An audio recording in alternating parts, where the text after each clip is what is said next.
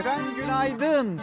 Çalar Saat hafta sonu başlıyor. Ben İlker Karagöz. Bugün 23 Mayıs 2020 günlerden cumartesi dileğimiz her zamanki gibi güzel bir gün olması. Bir bayramın arifesindeyiz. Arife gününden sesleniyoruz sizlere. Bizlere günaydın diyen izleyicilerimiz var. Mesela o izleyicilerimizden bir tanesi Arzu Eratak. E, Dilara Hanım günaydın. Beyhan anne, Beyhan Gün günaydınlarımızı iletelim. Sibel Hanım gerçekten çok doğru söylüyorsunuz. Çok da haklısınız. Bursa'ya selamlarımızı gönderelim Sibel Hanım aracılığıyla. Ee, ilk kez böyle bir bayram geçireceğiz ama sağlık olsun, gönüllerimiz bir, iyilik, sağlık, huzur, mutluluk olsun. Daha nice bayramlar kutlarız biz. Evet ilk kez böyle bir bayram kutlayacağız. 23 Nisan için de böyle oldu, 19 Mayıs için de e, o şekilde gerçekleşti.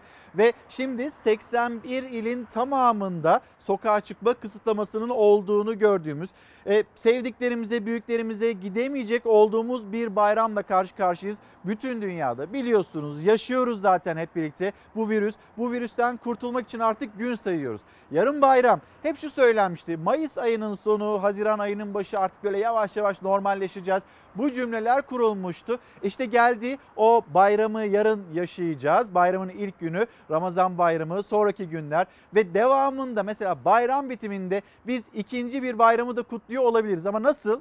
Tedbirlere uyarsak, mesafeyi korursak, maskeyi yine sokağa çıktığımızda ihmal etmezsek ve maskelerimizi düzgün bir şekilde kullanırsak, takarsak biz o ikinci bayramı da yine yaşayacağız. Bugün Profesör Doktor Mehmet Ceyhan kendisini ağırlayacağız. Hani atılan adımlar var normalleşme adına. O atılan adımlar ne kadar yerinde, ne kadar değil. Belki sizin aklınıza takılan sorular vardır. Yine bunları da konuşmak istiyoruz. Birazdan burada canlı yayınımız da e, olacak Mehmet Hocam. Şimdi yavaş yavaş Türkiye'nin gündemine bir geçiş yapalım.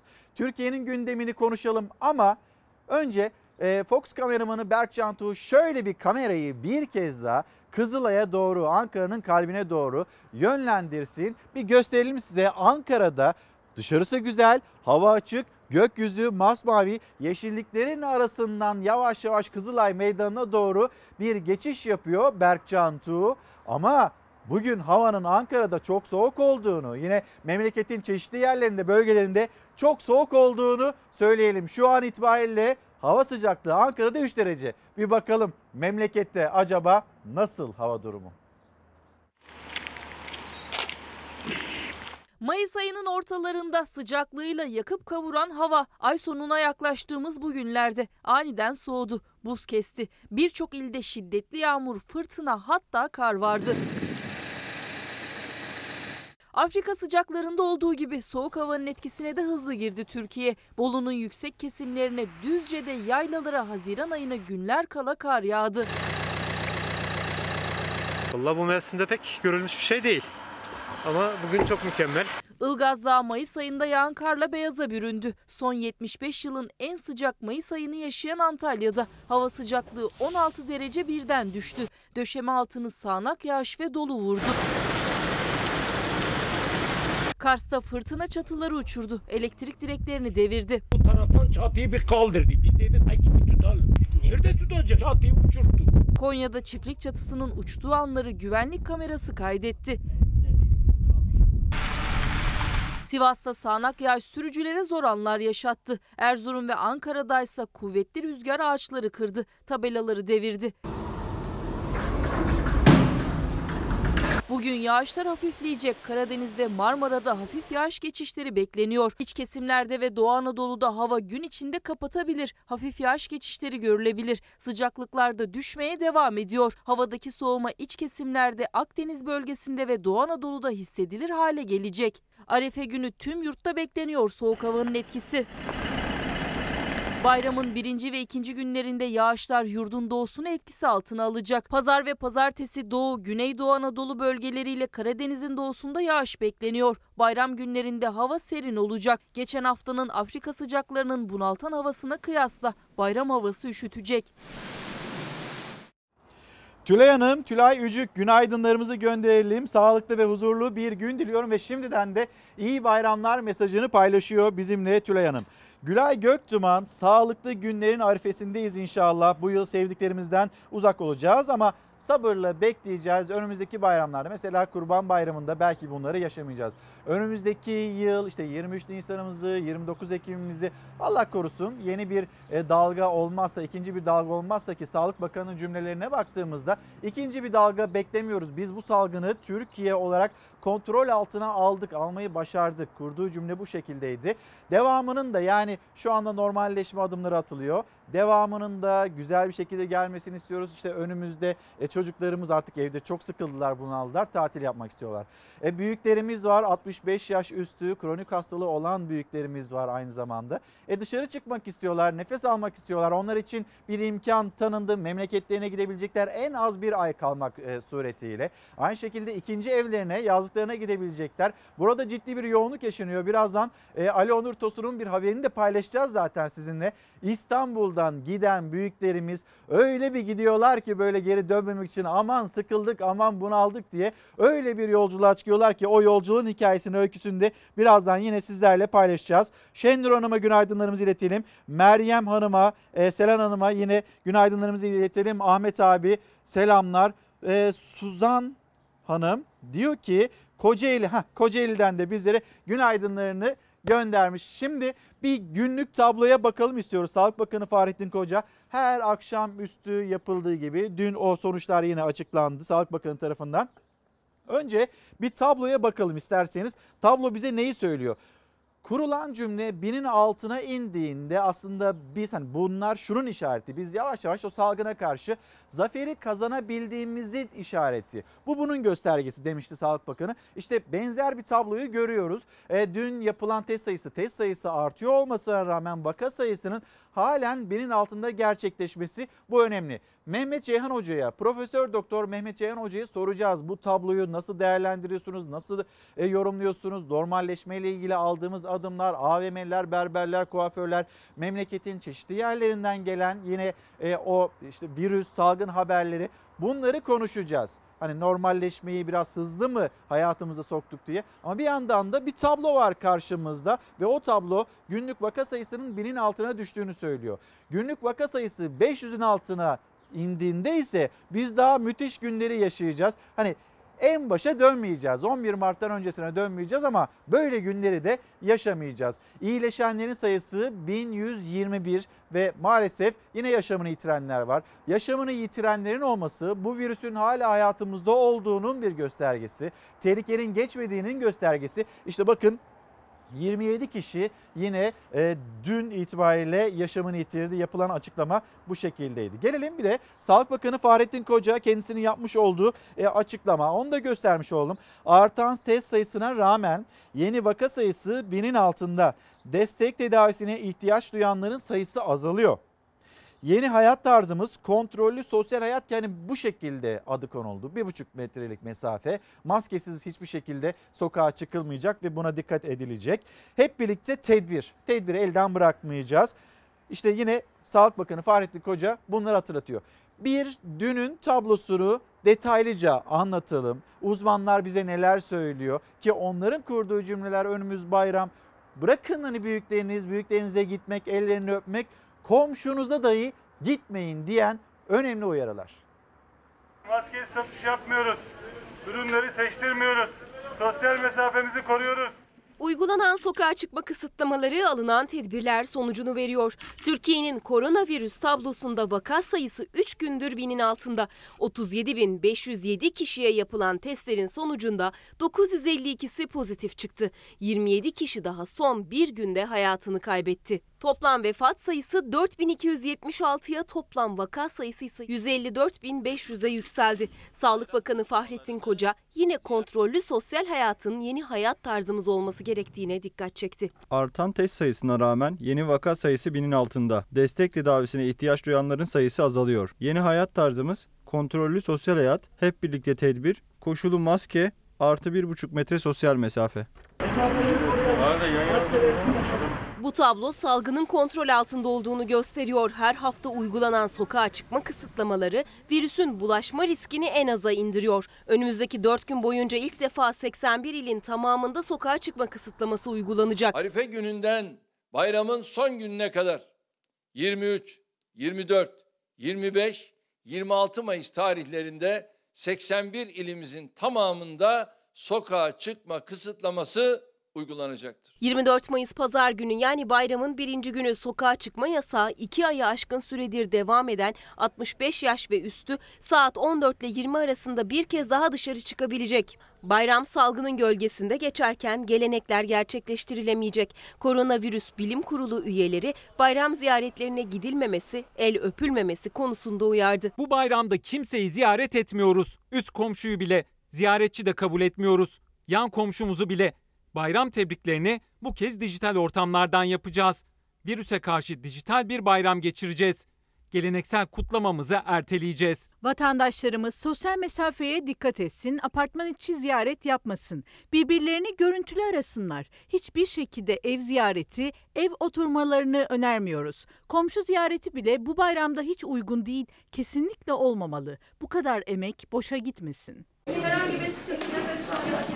Türkiye şimdiye kadar aldığı önlemler sonucunda salgınla mücadelesini başarılı yürütüyor. Bayram boyunca uygulanacak olan sokağa çıkma kısıtlamasına uyarak evde kalınırsa virüsün yayılma imkanı olmayacak. Bu da tablonun daha iyiye gitmesi, daha erken normal hayata dönüş demek. İnşallah bayramdan sonra bu tür sınırlamalara ihtiyacımızın olmayacağı bir tabloyla karşılaşacağımıza inanıyorum. Neşe Hanım günaydınlar. Bir bayramın arifesindeyiz. Ümit ve sabırla güzel günlerin gelmesini bekliyoruz.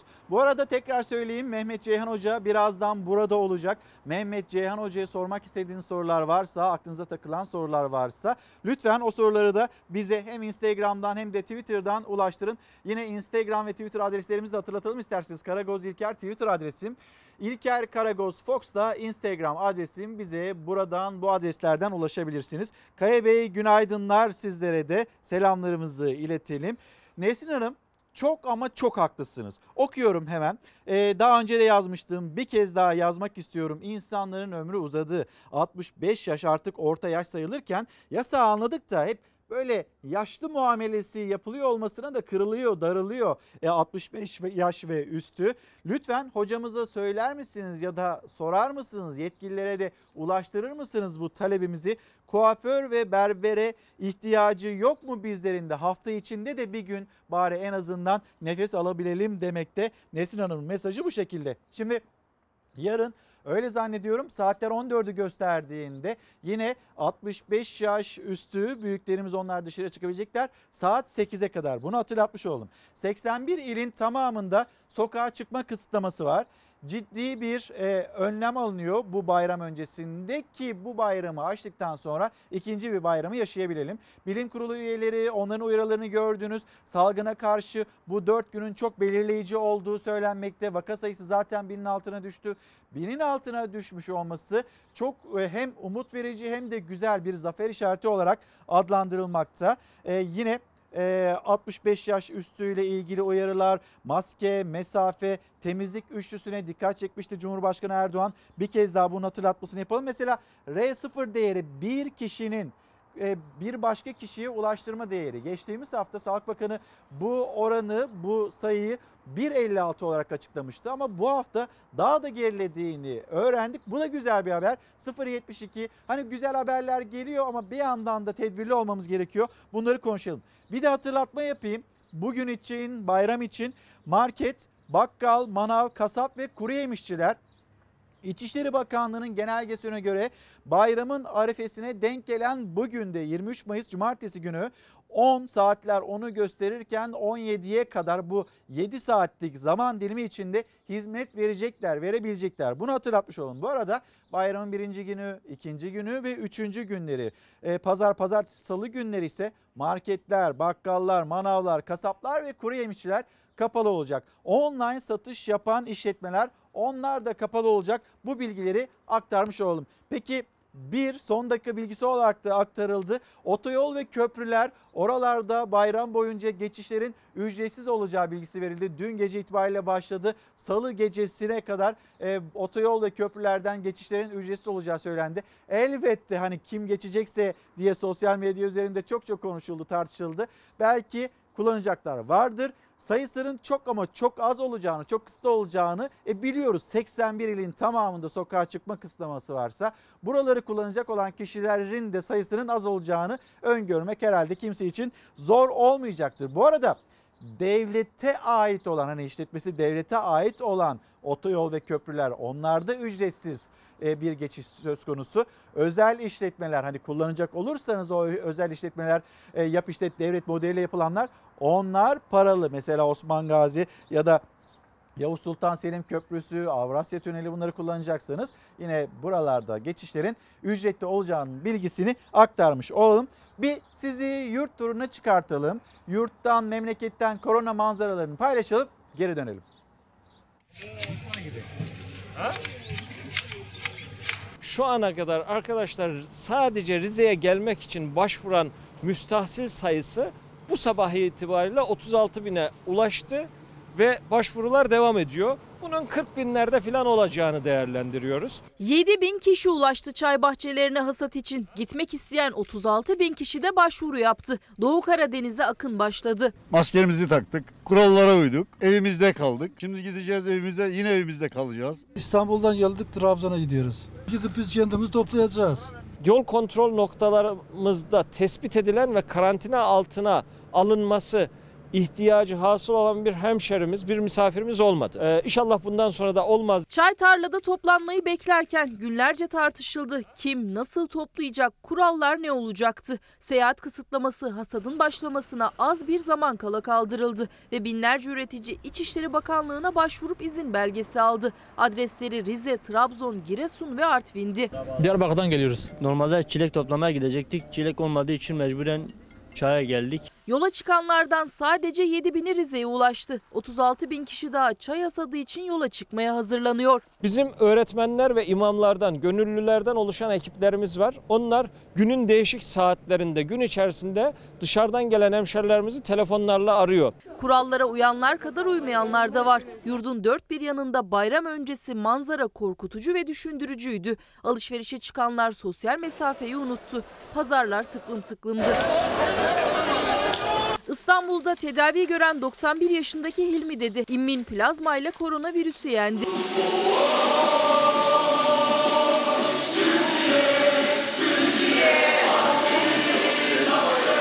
Malatya Eğitim ve Araştırma Hastanesi yoğun bakım servisindeki sağlık çalışanları serviste yeni tip koronavirüs hastası kalmayınca Ramazan bayramına sevinçle girdi. Bayram öncesi hüznün yaşandığı adreslerse yine kabristanlardı. Mezarlıklar sokağa çıkma yasağı başlamadan sevdiklerini ziyaret edenlerle doldu. Bilgehan Bey günaydın. Kazım Bey selamlarımızı iletelim Adıyaman'a. Can Kaynar da Can abi günaydınlar 65 yaş üstü kişilerin sadece hani az önce Nesrin Hanım hatırlatıyordu ya hafta içinde de bize bir e, izin neden olmaz, neden düşürülmez, neden sadece hafta sonuyla sınırlı diye hafta içinde de bir gün e, izinin ya da bu kısıtlamanın bir günlüğüne kaldırılmasını isteyen bir izleyicimizdi. E, Can Kaynar da sadece kuaför ve berberler değil aynı zamanda resmi daire ve kurumlarda da işimiz olabilir 65 yaş üstünün. Her şey dijital ortamda olmuyor maalesef. Ayrıca 65 yaş yeni yaş kategorisinde orta yaş statüsünde yer alıyor unutmasınlar diye bir kez daha yazmış. Ben de sizler için okumak istedim. Doktor Aysel Yavuz, Aysel Hocam günaydınlar bir bayramın arifesindeyiz. İkinci bayramı da yaşamak için lütfen kurallara uyalım. Bugün Hürriyet Gazetesi'nin manşeti de aslında bununla ilgili Nuray Babacan'ın haberi manşetten verilmiş Hürriyet gazetesinde 4 gün sonra ikinci bayram. Bayramdaki 4 günlük sokak yasağının günlük vaka sayısını 500'e düşürmesi bekleniyor.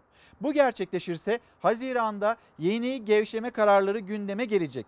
Hükümette yapılan değerlendirmelere göre 25 ilde son bir haftada yeni vaka görülmedi ki bu çok güzel. 50 şehirde yeni vaka sayısı 10 civarına düştü. Bayramdan sonra bu rakam daha da azalacak. Beklenti 500'e inmesi. Evet bayramdan sonra günlük vaka sayısının 500'ün altına inmesi bekleniyor. Hani nasıl 1000, 1000'in altı bir zaferse 500'ün altına iniyor olması bütün dünya hani literatüründe şu anda yaşanılan o kabus gibi salgın içinde kuşkusuz önemli bilgiler. Türkiye bu başarıyı nasıl yaptı, başardı? Bunun bilgilerinin de paylaşılması gerekliliğini kuşkusuz gündeme getirecek. Sağlık Bakanı zaman zaman işte Dünya Sağlık Örgütü'ne soruyorsa Almanya'ya, İngiltere'ye, Batı dünyasına, Avrupa Birliği'ne, Amerika Birleşik Devletleri'ne biz elimizdeki bilgileri paylaşıyoruz, anlatıyoruz, aktarıyoruz demişti. 500'ün altına inmesi de önemli bir başarı olarak kayıtlara geçecek. Eğer 500'ün altına inerse de bu durumda 65 yaş üstü ve gençler dahil herkesi kapsayacak yeni rahatlama kararları alınacak. Eğer hani öyle bir şey olursa gündeme şu az önce Can Bey'in söylediği gibi ya da Nesin Hanım'ın söylediği gibi hafta içinde de kısıtlamanın kalkması gündeme gelebilir mi? Bir günlüğüne belki iki günlüğüne neden olmasın? 65 yaş üstündekilere Barket, AYM ve toplu taşıma kullanma yasağı devam edecek ama sokak izni verilen gün sayısı artacak. Ayrıca araç kullanabilecek ve işe gidebilecekler.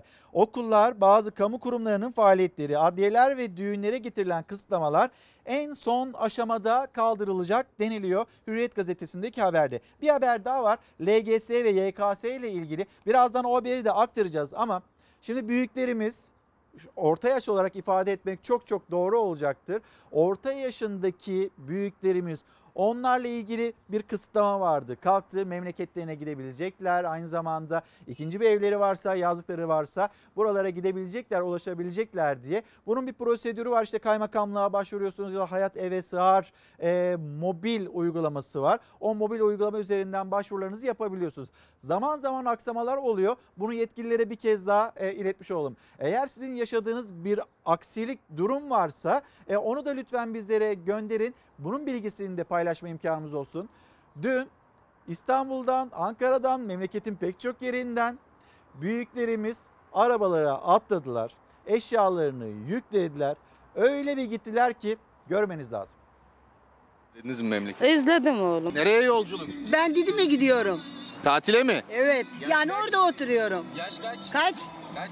66. Kaç aydır evdeydiniz? Vallahi iş çıkmadı ki. Arabayı da Ay, doldurmuşsunuz. Bir daha bir daha gelmeyeceğim Didim'den. Onun için doldurdum. Aldınız mı izin belgesi? Aldık. Ne kadar kalacaksınız orada? Ben temeli gideyim, evime gideyim. En büyük fedakarlığı yapmışlardı. 22 Mart'tan bu yana 2 aydır evlerinde olan 65 yaş ve üzerindekiler memleketlerine gidebilmek için yollara düştü. Memleket izni verilenlerin sayısı 500 bine yaklaştı. Bayram yolculuğu değil, yazlığa tatile gidiyorum. Aa beni şeye mi çekiyor? Evde kapalıydık. Dede 65 yaş üstü. Dün izin aldık, bugün gidiyoruz. Sevdikleriyle bir araya gelmeleri yine yasak. Evden çıkmaları da. Ama yine de İstanbul'un keşmekeşinden kurtulmak, memleket havası almak hepsine iyi gelecek. 65 yaş izinden mi faydalandınız? Evet, evet. Nereye yolculuk? Köyüme. Dönüş ne zaman? Dönüş kalabildiğim kadar kalacağım artık. Burası İstanbul Tuzla yani İstanbul'un çıkış noktalarından birisi. Bu kuyrukta İstanbul'dan kaçış kuyruğu, 4 günlük sokağa çıkma yasağını İstanbul'da geçirmek istemeyenler İstanbul'un çıkış noktalarında uzun araç kuyrukları oluşturdu. İstanbul'dan çıkışlarda trafik durdu. İzin belgeleri ve sağlık durumları kontrol edildi araçlardakilerin. Eksiği olmayanlar 2 aylık karantina süresini ve İstanbul'u arkasında bırakıp uzaklaştı. Tatile mi bayram için mi? Bayram için. Sokağa çıkma yasağını orada mı geçireceksiniz? Orada geçireceğiz bir ay, orada kalacağım. Yaş kaçtı? 77. Değerlendirmek istediniz galiba. E tabii yani tabiatta olmak çok daha başka bir şey. İstanbul'da sıkılmış mıydınız? Hem de nasıl? Şu kenara çekin. Mı şu anda? Klimayı kapatıp kenara gidin. Daha önce koronalı biriyle temasınız oldu mu? Tekrar ölçelim sizin ateşinizi. Tamam beyefendi normal 36 İzin belgemiz? İzin belgemiz var. Hastane raporum da var. Yolculuk ne tarafa? Ee, Adapazarı. hayırlı bayramlar. iyi yolculuklar. Hayırlı bayramlar. Sağ ol. Teşekkür ederim. 65 yaş ve üzerine memleket izni verilince otogarlarda uzun süredir yaşanmayan yoğunluk yaşanmaya başladı. 65 yaş ve üzerindekiler önce izin belgelerini aldılar ardından otogara geldiler. Zor geçti değil mi? Hem de nasıl? Hem de nasıl? Tam e, iki ay evdeydik işte kapalı, kilit. Yapacak bir şey yok. Sağlık olsun. Valla bu, bu güzel bir fırsat oldu. Çoluğu çocuğu göremeyeceksiniz galiba. Zaten değil mi? göremiyoruz. Bayramlaşmak da yok. Yok yok ancak telefonlarda. Hepsi yola çıkmadan önce belgelerini almışlardı. Ama o da ayrı bir çileydi onlar için. Telefon ve internet üzerinden işlem yapamayanlar kaymakamlıklara akın etti. Ee, Ünal Bey'e selamlarımızı iletelim. Yaş otobüsler dolu e, 65 yaş ve üstüyle ilgili. Bu süreç içinde acaba hani yaşlılar e, ya da büyüklerimizle ilgili yapıyorlardı ya biletler biletleri fahiş fiyatlardan satma üzerine kurullu bir düzenleme vardı. Sonrasında İçişleri Bakanlığı devreye girdi. Ticaret Bakanlığı böyle bir satış e, yapılamaz diye. Buradaki fırsatçılara da dikkat çeken bir mesaj göndermiş. Mahmut Nejat Yavuz günaydınlar. Şimdiden bütün Türkiye'nin bayramını kutluyorum diyor. Antalya'dan selamlarımızı iletelim. Ee, Cemile Hanım, Cemile Hanım'ın mesajına da birazdan geçeceğim. Tekirdağ'dan yazmakta yaşadığı bir problemi aktarıyor bizlerle. Şimdi bir yandan da Mert Bey göndermiş sağlıkçılarımız, sağlıkçılarımızın alamadığı ek ödemeler ya da aldıkları küçücük küçücük e, o ek ödemeler hemşireler buna itiraz etmişti. Mesela Ankara'da İbn Sina Hastanesi'nde bir hizmetliye ne kadarlık bir ek ücret yapmış biliyor musunuz? Zaten buna itiraz ediyorlar. Yani doktorlar, yoğun bakımda çalışanlar hani onlarla ilgili bir cümle onların üstlendiği kadar bir risk üstlenmiyor olabilir. O hastanede çalışan bir hizmetlimiz ama e, her gün gidiyor. Orada bir virüs var ve işte hastane öncelikle orada bu merkezlerde bu, bu kuruluşlarda var hastanelerde var. Onlar da belirli bir riskin altında yaşıyorlar.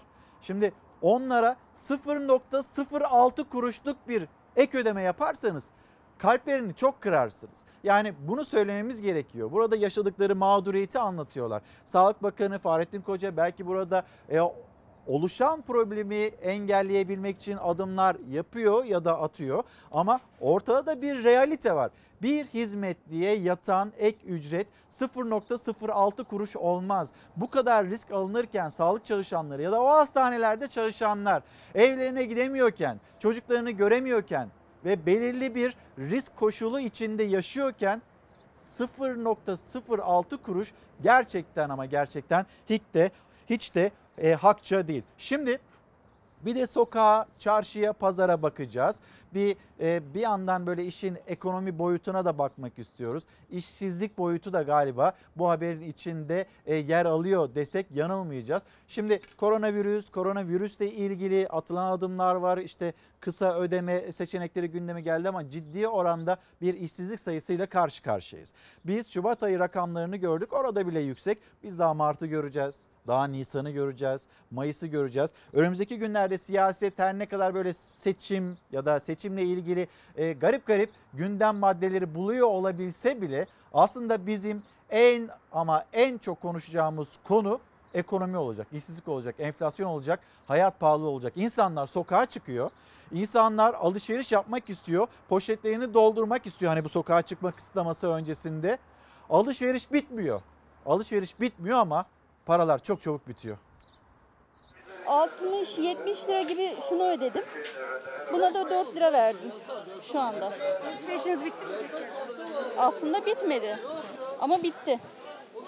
Para Yani maalesef. Kısıtlama öncesi bütçeler de kısıtlıydı. Alışveriş listesi ise uzun. Birkaç torba doldu, sonra para tükendi. Liste yarım kaldı. Türkiye Ziraat Odaları Birliği de pazarın etkilerini doğrulayan bir araştırma yaptı. En yüksek artış havuçta. neler aldınız bir bakalım Ben mı?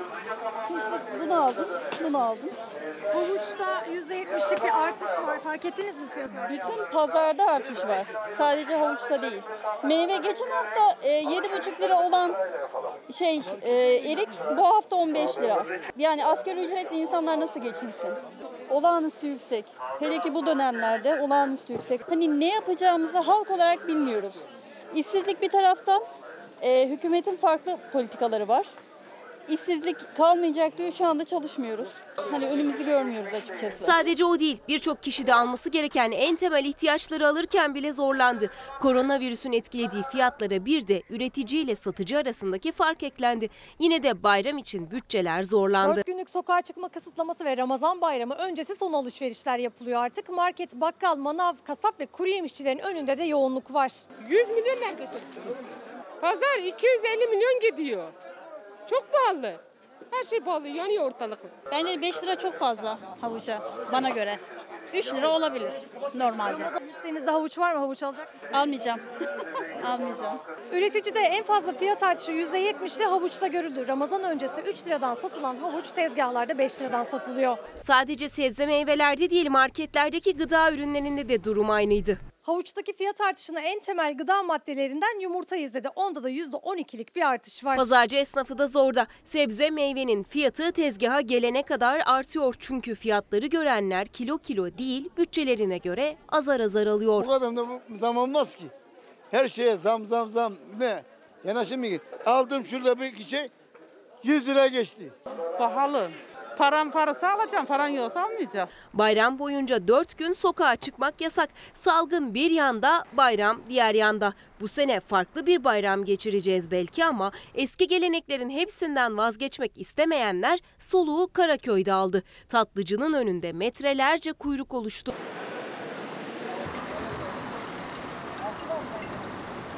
İstanbul'dan çıkmak isteyen 65 yaş ve üzerindekilerse trafikte büyük yoğunluk oluşturdu. Gün boyu devam eden yoğun trafik gece saatlerinde de sürdü. Yasağın başladığı anlarda bile görüntü böyleydi.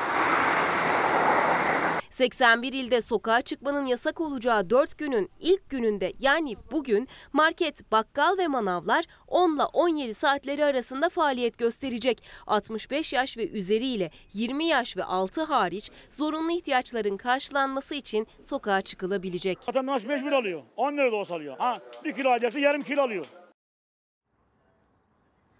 Cemile Hanım günaydın. Güzel bir günün arifesindeyiz. Bir şeyi merak ediyorum. Acaba biliyorsanız bana da söyler misiniz? Hemen hemen bir aydır seyahat izni talebi başvurusu yapıyorum. Tekirdağ'dan İstanbul'a gidebilmek için ikametim ve işim orada fakat ısrarla red veriliyor. Bakıyorum herkes dışarıda sokakta seyahat edebiliyor. Bir tek bana bu izin verilmiyor. Ben bunu anlayamadım demekti. Biliyorsanız söyler misiniz demişsiniz ama gerçekten bilmiyorum. Hani benimle ilgili özel bir durum mu diye de sormuşsunuz. Buradan yetkililere de iletmiş olalım Cemile Hanım'ın yaşadığı problemi. Ee, devam edelim. Sonay Bey, Sonay Bey göndermiş ameliyathanelerde e, ameliyatların ne zaman başlanacağını merak ediyor. Bunu hocamızla konuşalım. Hani normalleşme gündeme gelmişken bunun da ne zaman hayatımıza gireceğini merak eden e, izleyicimiz. Semra Hanım günaydınlar, sağlıklı bayramlar diliyorum demekte. E, tutturmuşlar 65 yaş, 20 yaş altı diye pazarlar, marketler, sokaklar insan kaynıyor. Biz kendimizi koruruz yeter artık bu 65 yaşın peşini bıraksınlar demekte Ergül Bey. E, otobüs kodu düzeltiyorum HES kodu uçak, tren, otobüs gibi ulaşımlarla kullanılacak özel araçlarla seyahat edecek vatandaşların durumu nedir acaba diye sormuş. Hemen bakayım. Ferdi Bey göndermiş. Nabi Bey çok haklısınız. Yavaş yavaş bir fırtına da yaklaşıyor. Ankara'da hava sıcaklığının 3 derece 5 derece dolaylarında olduğunu söyleyelim. Şimdi bir mola verelim. Ben gideyim üzerime bir tane mont alayım. Sonra Deniz Zeyrek'le sizi karşılayacağız. Reklamlar sonra buluşalım. Efendim bir kez daha günaydın. Çalar Saat hafta sonu devam ediyor. Ee, Deniz abi, Deniz Zeyrek Sözcü Gazetesi yazarı o da geldi. Deniz abi günaydın. Günaydın. Hoş geldin. Hoş bulduk. Yani e, aşağıdan gelirken gördüm seni. Montunu da giy diye e, özellikle aradım. Evet evet Ya- ki aramışsın vallahi ya. Abi ki- ya böyle Yani bir şey Haziran'a ama. geldik şu Hazirana an. geldik. Mayıs'ın sonu, Haziran'ın başı hala biz montla. Az önce Evet, ceketle hani biraz böyle çabaladım.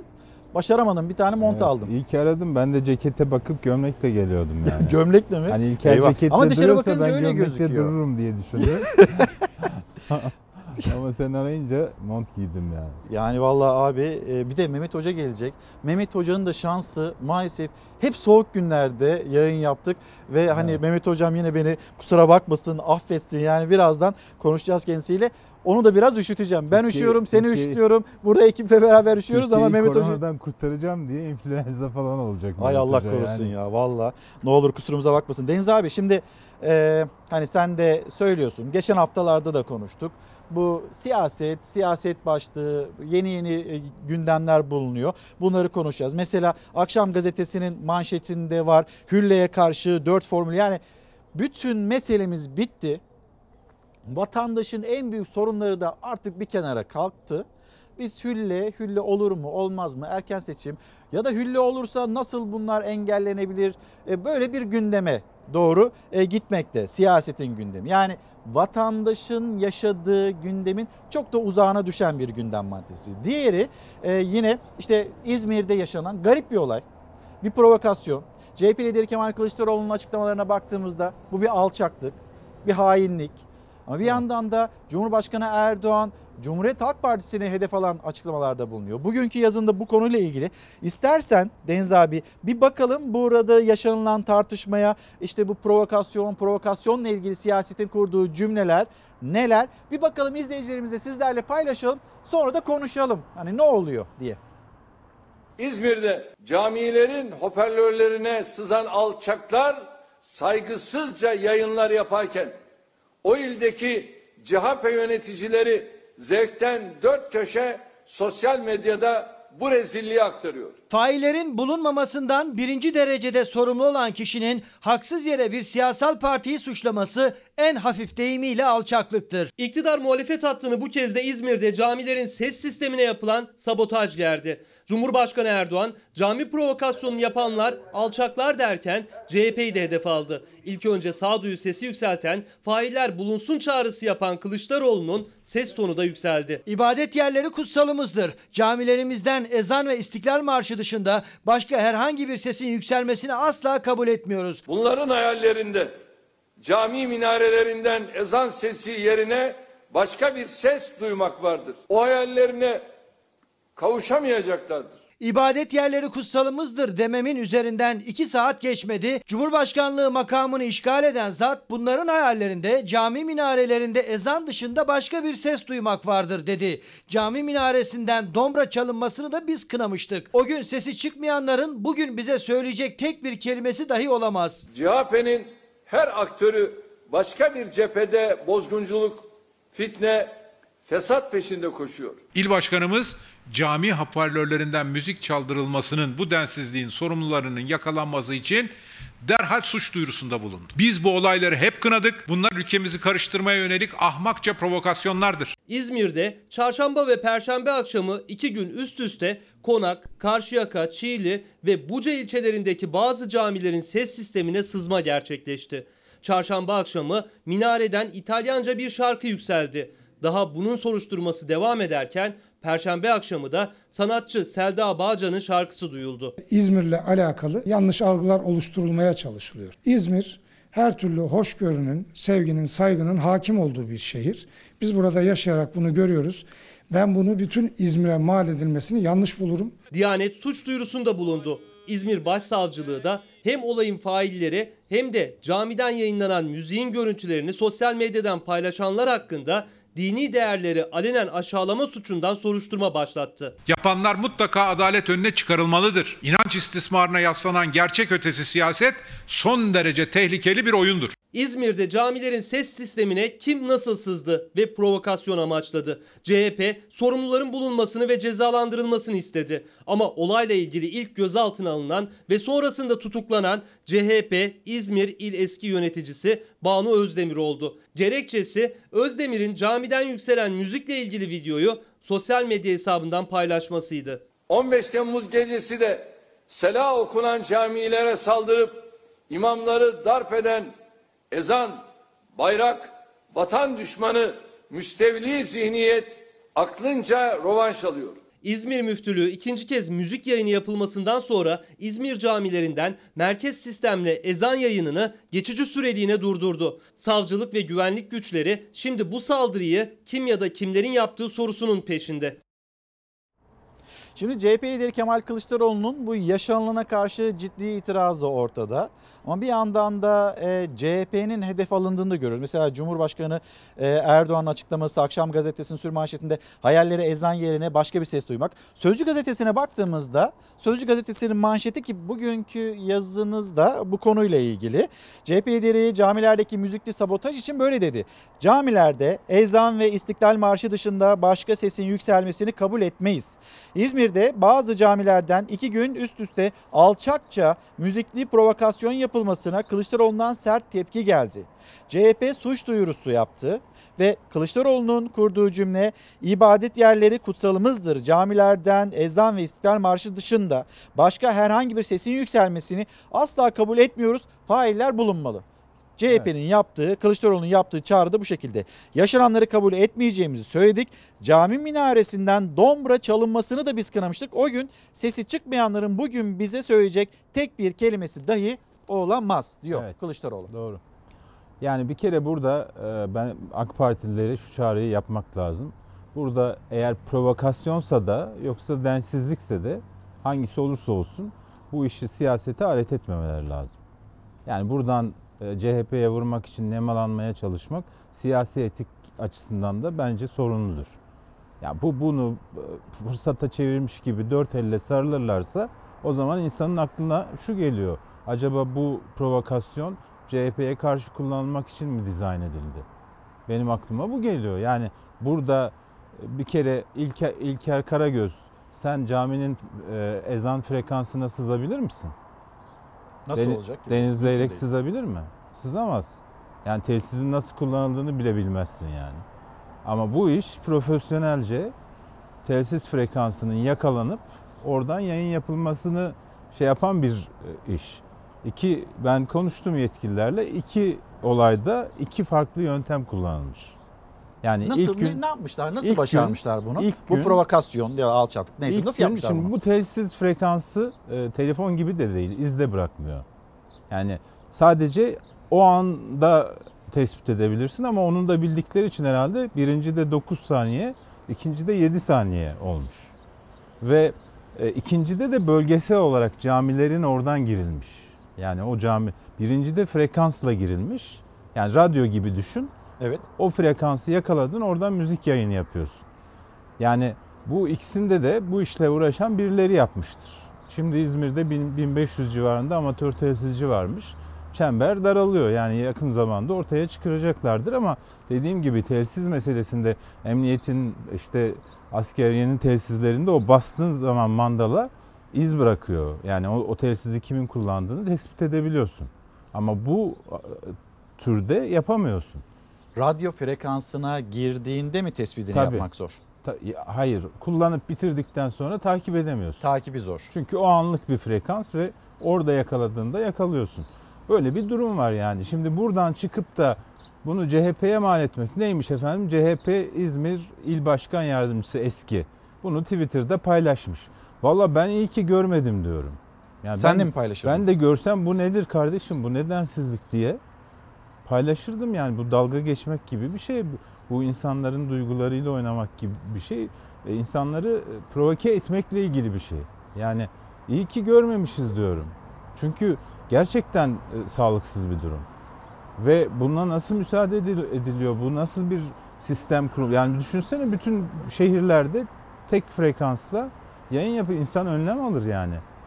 İkincisi ben şeyi hatırlıyorum 19 Mayıs ve 23 Nisan'da işte bazı CHP'lilerle konuşurken ya acaba hani o 19-19'da ya da 21'de İstiklal Marşı okunurken e, cami minarelerinden de okunabilir mi diye konuşurken. İstiklal Marşımız. Tabii. E, ya işte şey olur riskli olur herkes anlayışla karşılamaz vesaire gibi e, bir cevap almıştım mesela.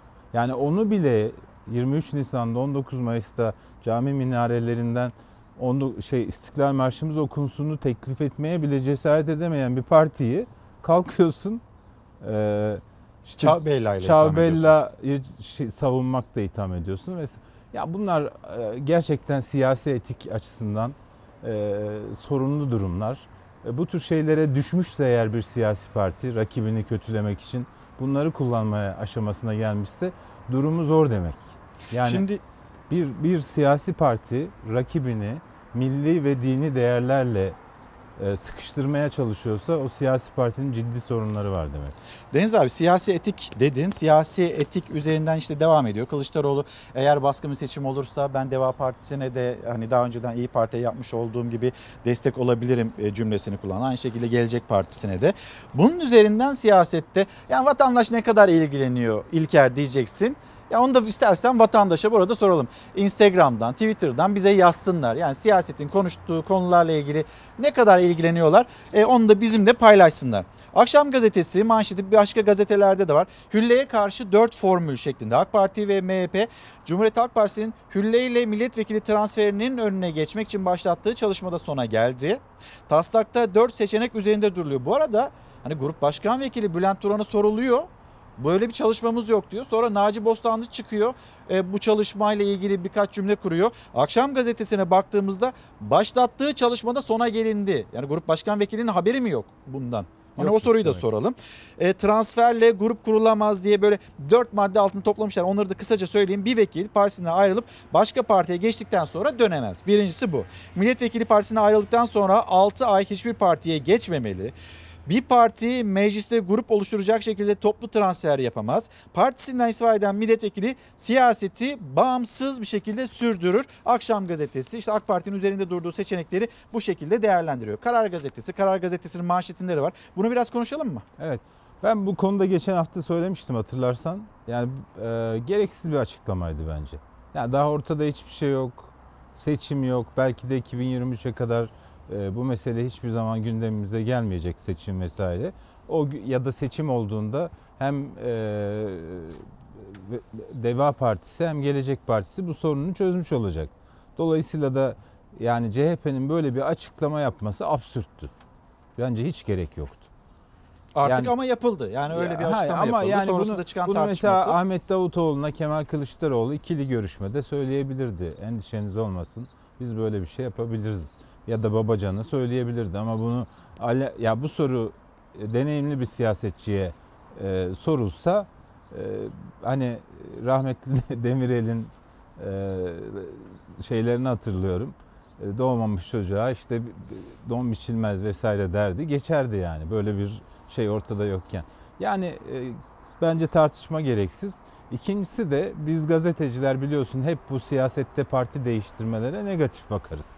Evet. Hatta bir milletvekiline rahmetli oldu galiba fırıldak lakabını takmıştık. Parti değiştirdiği için sürekli. Ee, Ben onu da siyasi etik açısından sorumlu buluyorum. Yani bir siyasetçi diyelim ben AK Parti'ye oy vermişsem oy benim oyumla seçilen siyasetçinin seçildikten bir hafta sonra işte CHP'ye geçmesine öfkelenirim. Siyasetçi için de bunu kullanalım o zaman yapılacaksa. Tabii, E hani tabii. bu zaten iyi bir şey değil. Yani- Ahlaki değil. Gidiyorsun seçmenin karşısına. Tabii. İşte A partisinden oy istiyorsun. Sonra geliyorsun seçildikten sonra ya da o koltuğa oturduktan sonra B Tabii. partisine yani geçiyorsun. ne, gerekçen ne olursa olsun seçmenin iradesine... Belediye başkanları için de geçerli Tabii o tabii zaman. tabii. Yani Seçmenin mi? iradesine e, ters düşen bir şey bu. Yani seçmen sana partinle o partide olduğun için oy vermiş. Yani sadece sen olduğun için oy vermemiş. Belki başka partiden aday olsan oy vermeyecek. Gidecek rakibine oy verecek. Böyle bir şey var. Onun için e, bunun için yasa yapmaya da gerek yok. Bunun için siyasetçiler etik kurallarına uysalar, bunu yapmasalar zaten sorun çıkmayacak. E listeye koyduğun kişi, e, onun işte hayat görüşü ne kadar düzgün olup Tabii. olmadığıyla alakalı bir şey. Tabii tabii yani uğraşmaya... Yola çıkarken zaten onu seçersin o kişiyi. Aynen ama senin başta söylediğin gibi ya bu mudur gündemimiz ya? Yani şu bize gelen mesajları şimdi ge- gelirken okudum sosyal medyadan biri mesaj göndermiş. Vakıf Banka kredi ba- başvurusunda bulundum diyor. Ee, daha değerlendirmede diyorlar. Tam kaç 10 bin diyor? liralık başvuru. Evet evet. Zaten 10, 10 bin lira da çıkmıyor. 26 3 bin, 5 bin. 26 gündür bekliyorum diyor işte. Ya, yani şimdi bu, bu insanlar bu, bu bu durumdayken yani sizin parti değiştirme yasanızdan çok da ilgileneceklerini zannetmiyorum yani. Şimdi benim de aklıma şu geliyor. Acil iş yok ki meclisi niye açalım gibi bir açıklama vardı. Şimdi en vatandaş- acil iş olarak da bunu mu koydu o zaman İşte- siyaset önüne? Yani Bu mu? Dilim tutuldu. Peki. çok zor sorular soruyorsun. Peki tamam sormadım bunu. Devam edelim. Ee, önemli açıklamalar var. Gelecek Partisi lideri Ahmet Davutoğlu'ndan mesela Mehmet Dişli ile ilgili Dişli'nin emekliliğini biz zamanında MİT Müsteşarı Hakan Fidan'la konuştuk, değerlendirdik. Ortaya bir liste çıktı. Bu kişinin biz emekli olmasını istedik dedi Ahmet Davutoğlu. Sonra ne olduysa e, bir irade, bir karar ve bu kişi Mehmet Dişli kaldı. Mehmet Dişli kim? 15 Temmuz darbe girişiminin en kritik isimlerinden birisiydi. Haberi bir izleyelim, dönüşte konuşalım. Emekliye sevk edilmesi konusunda ben de MİT müsteşarımızda çok ısrarlı olduk. Davutoğlu FETÖ'nün tepe isimlerinden darbeci general Mehmet Dişli ile ilgili sırrı ilk kez açıkladı. Darbe girişimi öncesinde FETÖ'ye karşı verdiği mücadeleyi anlatmak için açıkladı o çarpıcı bilgiyi. MİT Müsteşarı Hakan Fidan'la birlikte ısrar ettik ama darbe girişiminden önce emekli edilmedi dedi. Son geceye kadar da onun emekliye sevki söz konusuydu. Son gece kanaat değişti. Ama bu kanaat benim sevimle değişmedi. Mehmet Dişli 15 Temmuz darbe girişimi sırasında dönemin Genelkurmay Başkanı Hulusi Akar derdest edilirken de karargahtan çıkartılırken de yanındaydı. O kara gecede karargahın koridorlarında sürekli telefonla görüşmesi ortaya çıkmıştı. 16 Temmuz sabahı da Akar'la birlikte aynı helikopterde Çankaya Köşkü'ne dönmüştü Dişli. Sonra FETÖ'den tutuklandı. 141 kez ağırlaştırılmış müebbet hapis cezası aldı. Davutoğlu darbe girişiminden bir yıl önce gerçekleşen yaş toplantısını anlattı. 2015 şurasına giderken Sayın MİT Müsteşarı'nın son derece titiz bir çalışmasıyla bize listeler sunuldu. Savunma Bakanımız Hulusi Akar, Sayın Cumhurbaşkanımızla da bir araya gelerek bunların iki kademe tasfiyesini öne aldık. Davutoğlu başbakandı o dönem. Yaş toplantısına hazırlanılırken tüm general rütbesiyle Genelkurmay karargahında stratejik dönüşüm daire başkanı olarak görev yapan Dişli'nin de MIT'in sunduğu raporda ismi olduğunu söyledi. Rapora ve ısrara rağmen emekli edilmediğini, karargahta tutulduğunu. MİT'ten gelen rapor üzerine söyledik. Bu kanaat benim sevimle değişmedi. Bu devlet şey girmek istemem detayına. Detaya girmek istemem dedi ama darbe girişiminin kilit ismi Mehmet Dişli'nin Yüksek Askeri Şura'da emekliye sevk edilmemesinin önüne kim geçti sorusu akıllarda yer etti. Davutoğlu Dışişleri Bakanlığı'na atandığındaysa yanına verilecek korumayla ilgili dikkat çeken bir detay verdi. Ben 2009 1 Mayıs'ta baş, Dışişleri Bakanı oldum. Ömer Dinçer'i aradım. Bana dedim bir koruma amiri göndereceksin. Bu adamlardan olmayacak biliyorsunuz. Anladınız ne demek istediğimi değil mi dedim. Anladım dedi. 2009 yılında FETÖ'nün emniyetteki yapılanmasından haberi olduğu cümlelerine yansırken MİT raporuna rağmen darbe girişiminden bir yıl önce Yüksek Askeri Şura'da FETÖ'nün kilit ismi Mehmet Dişli'nin emekliye sevk edilmediğini açıklaması da gündeme oturdu. Siyasetin konuştuğu önemli bir başlık gazete pencerenin manşet haberi Mehmet Dişli'yi görevde kim tuttu? Bu soruyu soruyor. Ahmet Davutoğlu 15 Temmuz'un bir numaralı sorumlusu Tüm General Mehmet Dişli ile ilgili çok kritik bir bilgi verdi. Davutoğlu darbeden bir yıl önce MIT'in uyarısıyla Dişli'nin emekli edileceğini ama son anda bundan vazgeçildiğini açıkladı. Haberde izlediniz. Ama burada Ankara'da kulislerde yanıtı aranılan soru manşetteki soru. Mehmet Dişli'yi görevde kim tuttu? Ben tutmadım mı? Peki. o zaman burada bitirelim. Yani o zaman Sayın Başbakanken, e, Sayın Davutoğlu Başbakanken o da tutmamışsa... E, kendi kendini mi tuttu? Ben gitmeyeyim kendi mi dedi? kendini tutamaz. Nasıl tutacak? Yani karar başka bir yerden de gelemez. Tek bir yer kalıyor. O da Sayın Cumhurbaşkanı'dır yani. Şimdi bir haber var Hürriyet gazetesinde. Kötü ne varsa bize yıkmak istiyorlar. Ee, Cumhurbaşkanı Tayyip Erdoğan geçmişte bakanlık verdiği bazı kişilerin şimdi kendisine eleştiriler yönelttiğini söyledi. Davutoğlu'nu ifade ediyor. Bir yandan Babacan'ı Babacan'ı ifade ediyor. Devam edelim başka neler söyledi. Yahu sen bakansın. Başbakanın onayı olmadan sen o adımı atabilir misin? Şimdi nasıl oluyor da o işleri ben ben ben ben nasıl söyleyebiliyorsunuz bunu diyor Cumhurbaşkanı. Başbakan onay vermeyecek. Sen adım atacaksın. Kötü olacak her şeyi bize yıkma hesabı içinde olanların hesabını zaten milletim zamanı geldiğinde bozacaktır. Ekonomi üzerinden kuruluyor cümleler, sert eleştiriler yöneltiliyor. Ya sen o günkü güzel ekonomi güzel giderken bütün o başarıyı kendine alıyorsun da kötü gittiğinde nasıl bizim üzerimize paslıyorsun demekte Ama o da diyor ki ben devreden çıktıktan sonra kötüleşti diyor. Ben bırakana, bırakana kadar hiçbir şey sorun yoktu diyor. Sıkı mali politikalar uyguluyordum diyor. Ee, işte bütün göstergeler bugünkünden 10 kat daha iyiydi diyor.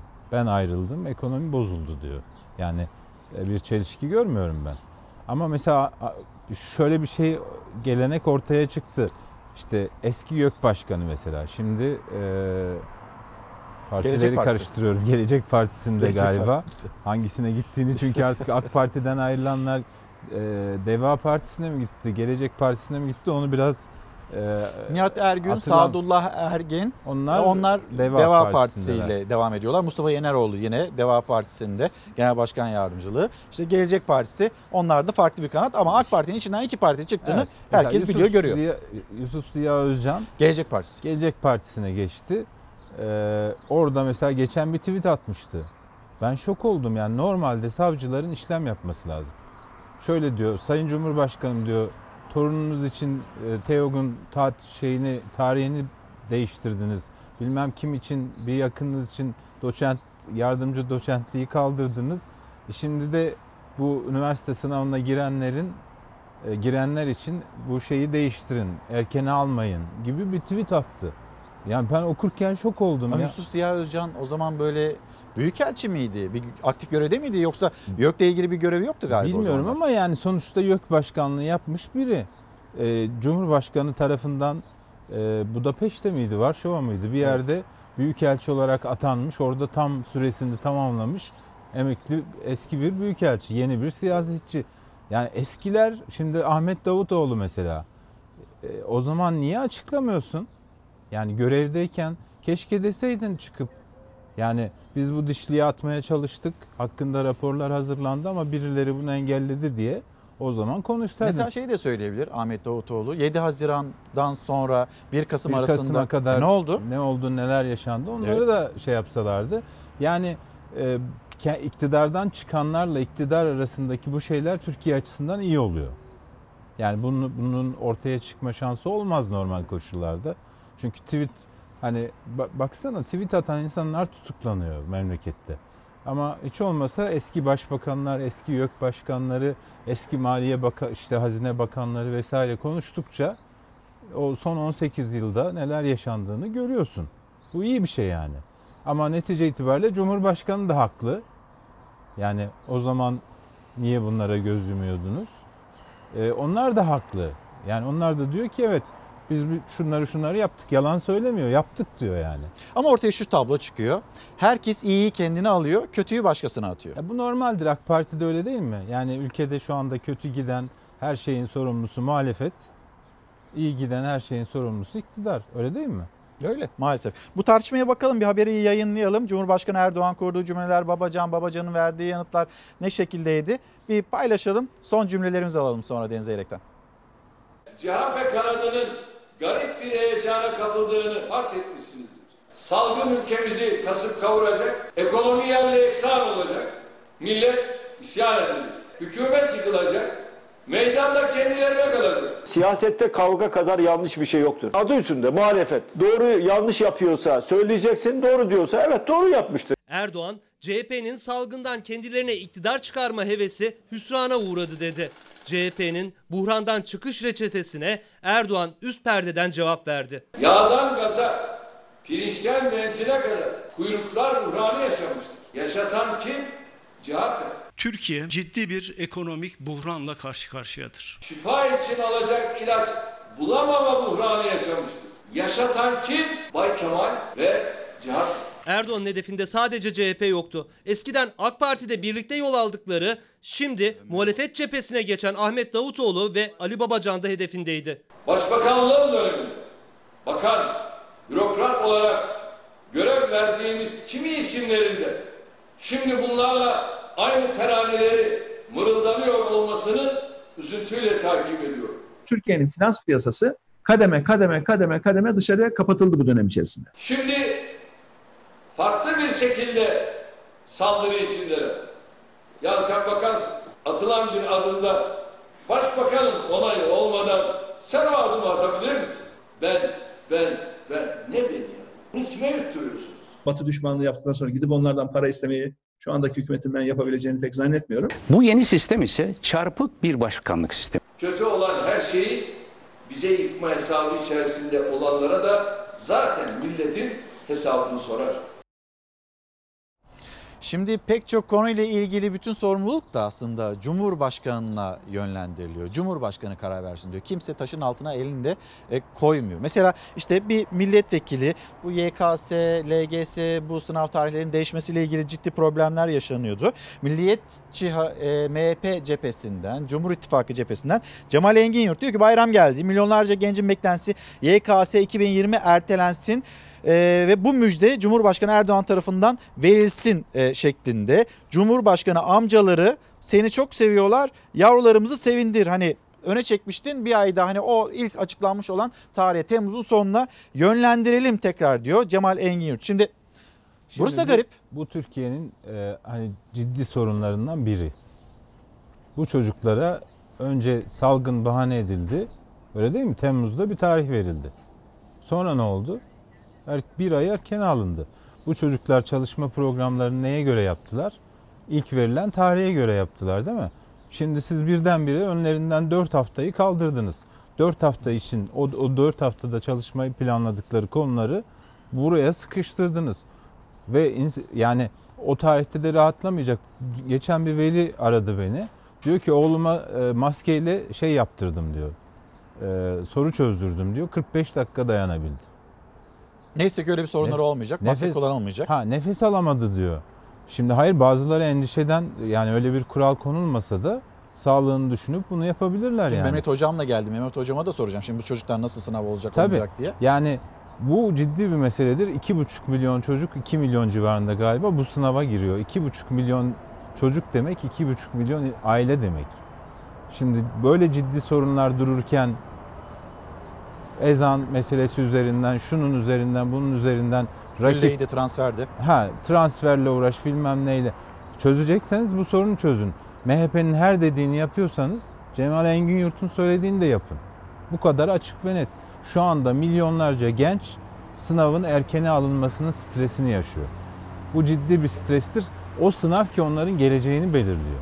Mesleğini belirliyor, üniversitesini belirliyor. Yani bütün şeyi 3-5 saatlik bir sınava sıkıştırıyorsun.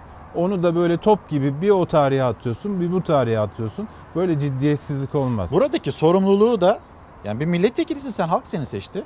Buradaki sorumluluğu da amcaları falan deyip tekrar Cumhurbaşkanı'na e, atmayın o zaman ya da siz devreye Ama girin anlatın. İlker, İlker ama tamam maalesef onu anlıyorum. kararı tamam, Cumhurbaşkanı anlıyorum. veriyor. Tamam ama bunu anlatın o zaman. Şimdi önümüzdeki günlerde en büyük endişe ne? İkinci bir dalga olursa Temmuz'dan çektik Haziran ayına. Allah korusun hani veriler de onu göstermiyor ama hadi oldu. Şimdi bir daha mı ileriye atacağız? E yani onu top top derken onu kastediyorum yani oradan oraya at oradan böyle bir mesele değil bu bu ciddi bir mesele çocukların kaderi bu ya yani sen şöyle düşün bir ayda çalışacağın şeyi bir ay öne alındığı için program yapmışsın şu tarihte şunu çalışacağım bu tarihte bunu çalışacağım hepsini alıyorsun sınav tarihinin öncesindeki haftalara sıkıştırıyorsun düşün nasıl bir stres nasıl bir yoğunluk yani bunları konuşma. Ondan sonra İzmir'deki provokasyonu CHP'ye yık. İşte e, Adana'da ya bu e, kaymakamlığın yardımlarını AK Parti'ye mi taşıyorsunuz diye hesap sormak isteyen çocuğa başına gelenleri işte e, deva şey, vefa saldırdı diye çocuğu içeri at. Yani bu bunlar yapay gündemler. Bunlar hiçbir siyasi partiye hiçbir fayda getirmez ama bu iki, iki buçuk milyon çocuğun kaderiyle oynamak çok şey kaybettirir. Ben ben ben şimdi bütün o çocukların nasıl stres yaşadığını kendi çevremden de biliyorum. Geçen sene Yağmur'un yaşadığından da biliyorsun. Şimdi e, Deniz abi kapatırken son bir cümle. Ben e, unutturmayayım sana. Bütün ülkenin e, bayramını kutluyorum. Mutlu ve huzurlu bayramlar diliyorum. Bu sene büyüklerimizle görüşemeyeceğiz, sarıla, sarılamayacağız, öpüşemeyeceğiz, koklaşamayacağız. E, anlayışla karşılasınlar büyüklerimiz. E, görüntülü telefonlarla falan idare etsinler ki başka bayramlarda, bundan sonraki bayramlarda onu tekrar tekrar yaşayalım. Deniz abi teşekkürler. Sözcü gazetesi yazarı Deniz Zeyrek'le konuştuk. Şimdi dünya raporunu alalım. Dünyanın bir koronavirüs raporunu alalım. Sonra da Mehmet hocam Mehmet Ceyhan hocam geldi. Kendisine sorularımız var.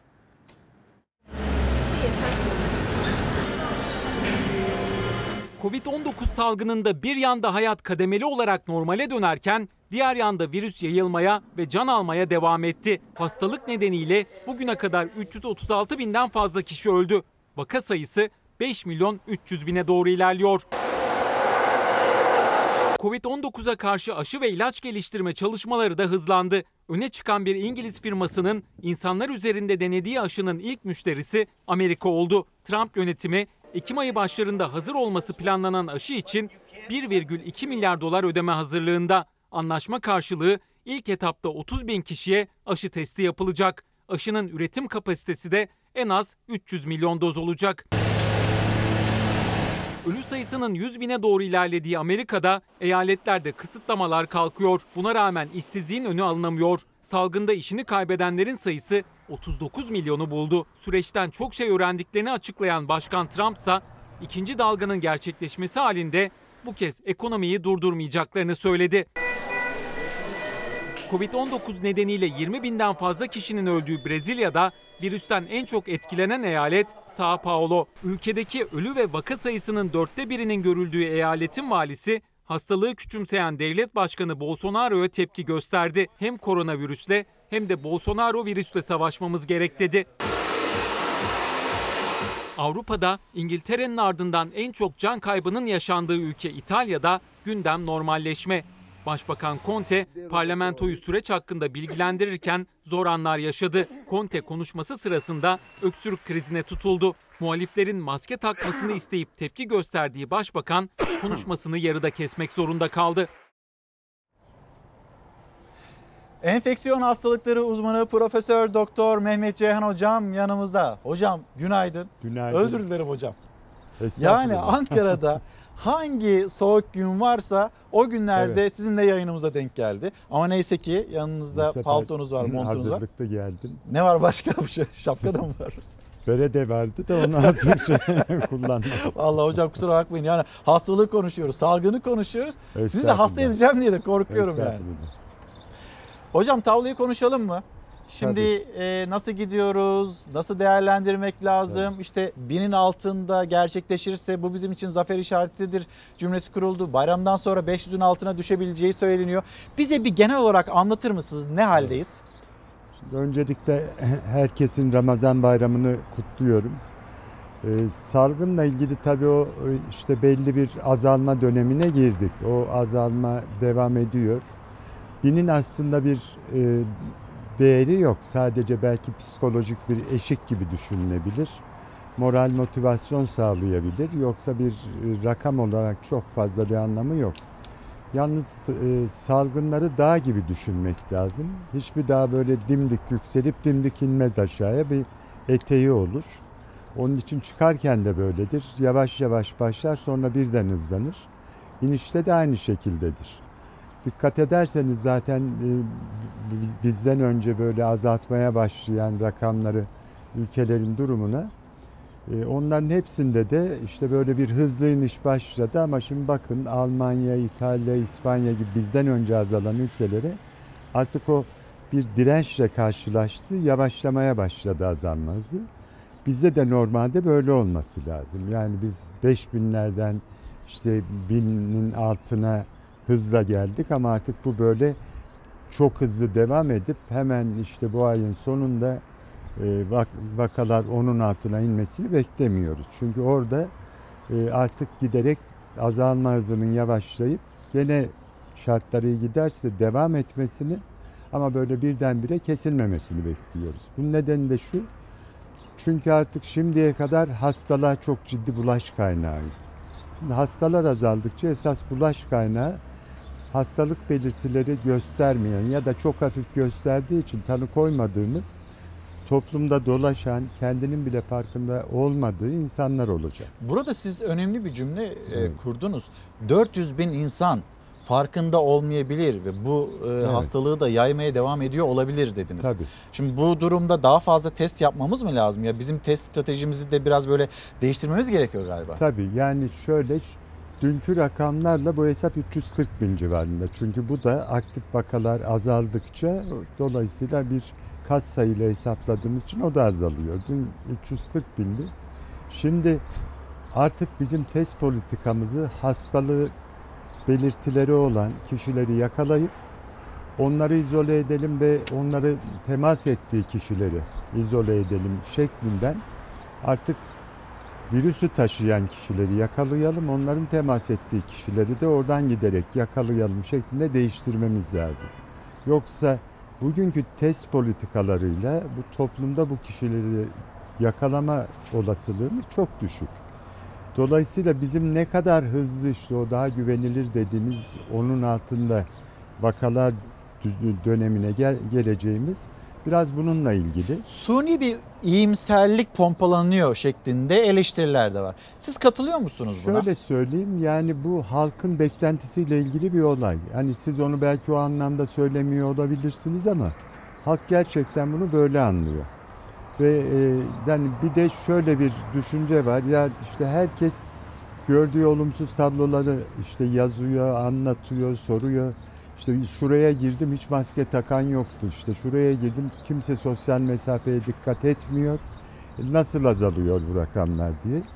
Bunun nedeni şu aslında evet şu anda virüs bulaştıran kişi sayısının düşük olduğu bölgelerde böyle gidebilir.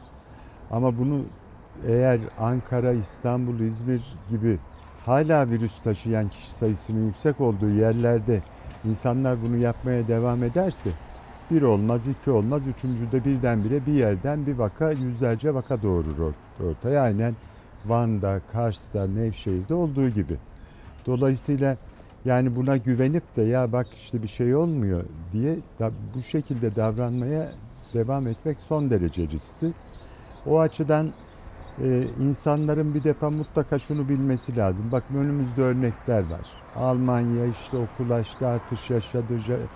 Güney Kore barları açtı, artış yaşadı. Şimdi bunların hepsi ne kadar çok insan kalabalık ve kontrolsüz bir araya geliyorsa o riskleri doğuruyor tabii. Şimdi peki o zaman yani ikinci dalga riski bekliyor musunuz? Sağlık şöyle Bakanı Fahrettin söyleyeyim. Koca hafta içinde Evet. bir açıklama yaptı Ben ya. Biz beklemiyoruz dedi. Ha, Ben Siz de beklemiyorum. Şöyle çünkü ikinci dalga diyenler şuna dayandırıyor onu. İşte yaz gelecek, havalar ısınacak, salgın duracak. Ama ondan sonra havalar soğuyunca işte şeyde bir sonbaharda bir ikinci dalga olacak. İşte epidemiyolojide ikinci dalga o demek değil. İkinci dalga salgının tamamen durup bir süre geçtikten sonra ki neden genellikle virüsün kötü bir mutasyonu olur. Yeniden bir salgın dalgasının çıkmasına denir. Bunlara ben dalgalanma diyorum yani. Azalmalar da dalgalanma böyle günlük, artmalar da öyle. Ama ben sıcağın salgının seyrine çok büyük bir etkisi olacağını düşünmüyorum. Çünkü bunu birçok ülkeden görüyoruz. Mesela şu anda işte dünyada en çok vaka artışı yaşayan hatta Amerika'dan bile va- vaka artışı yaşayan yer Katar.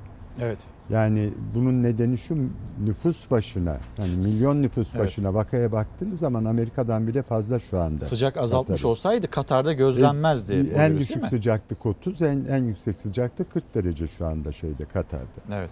Yani bunlar böyle basit gözlemlere dayanan böyle gözlemsel açıklamaları topluma araştırma diye anlattığınız zaman insanlar da zannediyor ki ölçüyorlar böyle virüsün bulaştırıcılığını sıcaktan etkileniyor diye. Pandemilerde artık o kadar e, toplum zayıftır ki virüse karşı. Henüz kimsenin bağışıklığı yoktur, virüs bulaşıcılığı çok fazladır. O durumda bulaşların çoğu sizle benim karşı karşıya durmamızda mesafeye dikkat etmezsek, birimiz virüs taşıyorsak birbirimize direkt bulaştırmamız şeklinde oluyor. Ona sıcağın, ultraviyolenin falan bir etkisi olmuyor. Ne zaman ki bu salgın özelliğini yitiriyor, o zaman evet koronavirüsler de grip virüsleri gibi kış virüsleridir. Belki biz bir süre sonra bunun sadece kışın görülen ama salgın özelliği olmayan bir hastalık haline geldiğini göreceğiz. Şimdi e, o zaman neye bakmak lazım? R0 değerine mi bakmak lazım? Geçen hafta 1.56 idi. Şimdi 0.72 seviyesinde e, gerçekleşti. Ne Şimdi dersiniz? Şöyle söyleyeyim. Geçen hafta da 1.56 değildi. Değil miydi? Değildi çünkü o bir günlük bir hesaptı. Yani günlük ve değeri hesaplamanın çok büyük bir anlamı yok. Dediğim gibi bunlar oynar.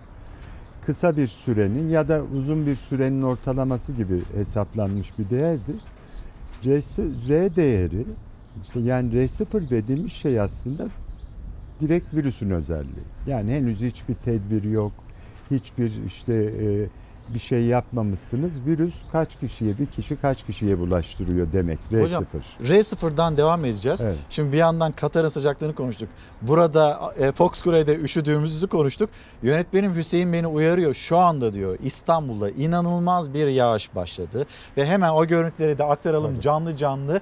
İşte gök gürültüsü bir yandan bir yandan bir sağanak yağış. İstanbul'da şu anda hava durumunun nasıl olduğunun bilgisini merak edenler varsa memleketin çeşitli yerlerinden onun bilgisini de yine aktarmış olalım. Görüyorsunuz canlı canlı da ekranlarınıza yansıyor. Orada böyle görüş mesafesinin nasıl düştüğünü, bulutun ne kadar yer, e, yer seviyesine yaklaştığını, havanın nasıl karardığını, gök gürültüsünü zaten İstanbul'da yaşayanlar onlar da duyuyorlardır. İstanbul'daki tablo bu şekilde. Hemen araya girdim onu da aktarmış olayım. Tabii sokağa çıkma kısıtlaması var 81 ilde. İstanbul'da Yardımcı insanlar oluyoruz. sokağa çıkamadık diye üzülmesinler. Bugün Doğru. e, böyle bir yağışlı hava. R0 değeri.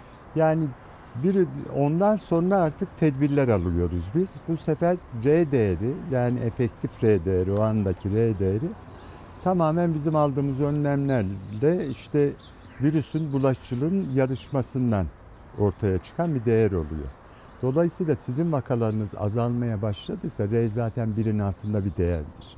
Yani biz vakalarımız artık azalmaya başladığı andan itibaren birin altına indirdik. Hatta Bakan Bey de onu 0.72 diye açıkladı. Bu günden güne alınan tedbirlere göre falan değişen bir değer aslında. Ama şunu bilmek lazım yani R değerini biz sadece burada değil birçok yerde kullanıyoruz. Ee, O R değeri önemli bizim için ama işte halkı daha çok ilgilendiren vakalar artıyor mu azalıyor mu? Mesela Evet. şey cümlesi çok önemli değil mi? Salgın kontrol altında. Ya da sokakta, çarşıda, pazarda insanlardaki gevşemeye neden olmaz mı? Bir- Biraz böyle Şimdi- endişe verici de bulundu o açıklama çünkü. söyleyeyim, salgın hani bilimsel anlamda, epidemiyolojik anlamda kontrol altında. Yani kontrol altındanın bilimsel ölçüsü şudur. Sizin iyileşen vaka sayınız günlük, günlük yeni vaka sayınızdan daha yüksekse salgın sizin kontrolünüz altında demektir. Ama bu şu demek değildir. Bu hep kontrol altında alınacak. Biz artık bunu elimize geçirdik demek değildir. O te- terimin anlamı şudur biz artık kontrol edebiliyoruz vaka sayımızı. Burada tutabildiğimiz sürece biz artık işte bazı tedbirleri kaldırabiliriz, o planlayabiliriz. O anlamdadır.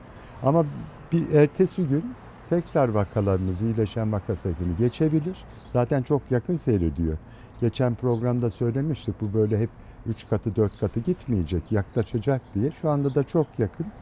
Eğer öyle bir dönemde yeniden olur salgın kontrol altınız, kontrolünüzün altından çıkmış demektir. Bu yaşanır, çok sık yaşanır ülkelerde. Bunun böyle olmaması için en azından birinci dönemdeki yani vakaların o hızlı arttığı dönemdekinden daha çok çalışmak lazım. Çünkü bakın şu anda vakaların azalıyor olması aslında şeyden daha anlamlı. Birinci dönemden o ilk günlerinden vakaların böyle 4000'e 5000'e çıktığı dönemden. Çünkü o dönemde biz her gün yeni önlemler ekliyorduk, sıkılaştırıyorduk. Şimdi tam tersine gevşetiyoruz. Bu dönemde vaka sayısının azalıyor olması önemli gerçekten. Ama şöyle bir yanılgı olmasın, bu hep böyle gidecek. Biz ne yaparsak yapalım diye. Bu büyük bir yanılgı olur. Birçok ülkede görüldü bu. Ve bir anda kontrolünüzden çıkabilir salgın. Hocam şimdi diğer cümlelerine de bakalım. Sağlık Bakanı'nın bayram boyunca lütfen evde kalalım, kurallara uyalım. Nihai başarı için işaret işte birinin altı. Onu az önce konuşmuştuk. Bayramdan sonra daha özgür olacağız. İşte bir buçuk metre kuralına uyalım, maske e, takalım diye. Başka kurduğu e, cümleler var. Aslında umut veren cümleler var. Yine gevşeme noktasında atılması gereken adımlar var. Bunları konuşacağız. Normalleşme, o normalleşme süreci AVM'ler, kuaförler, berberler bunları hayatımızda yeniden e, canlandığını gördük. Ama orada virüslerin de yine e, olduğunu, salgının oralarda devam ettiğini e, yine biliyoruz, konuşuyoruz. Önümüzdeki hafta Cuma günü bu İçişleri Bakanlığı tarafından yeni bir bilgi, bilgilendirmesi yapıldı camilerle ilgili. Cuma günü e, Cuma namazıyla günde e, iki vakit e, şeklinde öğlen de iki o namazlar e, kılınabilecek ama caminin içinde olmayacağını, avlularda olacağının bilgisini paylaştı İçişleri Bakanı. Bakanlığı. e, Cuma için. Cuma için. Diğerleri Diğerleri cami içeride. içinde. Bir de hani salgının kontrol edilebilir olarak gözlemlendiği camilerde. Bu yeni bilgileri bir aktaralım. Sonra normalleşmeyi konuşalım. Allahu Ekber, Allahu Ekber. İçişleri Bakanlığı cami ve mescitlerde cemaatle ibadet edilmesi hakkında 81 il valiliğine genelge gönderdi. Genelgede 29 Mayıs 2020 Cuma günü belirlenecek kurallar çerçevesinde öğle, ikindi ve cuma namazlarının camilerde cemaatle kılınabileceği söylendi.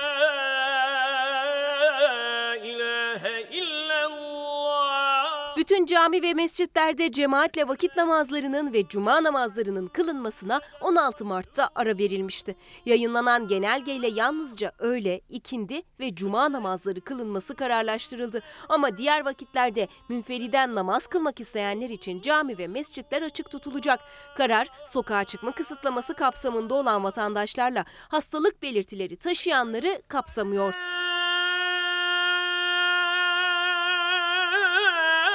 Namazlarda öncelik cami bahçesi, avlusu, açık alanlar olacak. Eğer hava durumu uygun olmazsa öğle ve ikindi namazları cami içinde kılınabilecek. Cuma namazları ise cami içerisinde kılınamayacak. Camilerde tüm temizlik önlemleri alınacak. Havalandırma ve klimalar çalışmayacak. Onun yerine camlar açık olacak.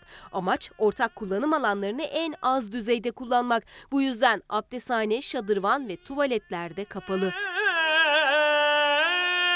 Maskesiz kişilerin cemaatle namaz kılmasına müsaade edilmeyecek. Bulaş riskini artırabileceği için tesbih, rahle, ayakkabı çekeceği gibi malzemelerin bulundurulması da yasak. Cami ve mescitlere gelecek kişilerin yanlarında şahsi seccadelerini getirmesi gerekiyor. Olmayanlara mümkün olduğunca tek kullanımlık seccade temin edilecek. Namazların da sosyal mesafeye uygun şekilde kılınması planlanıyor.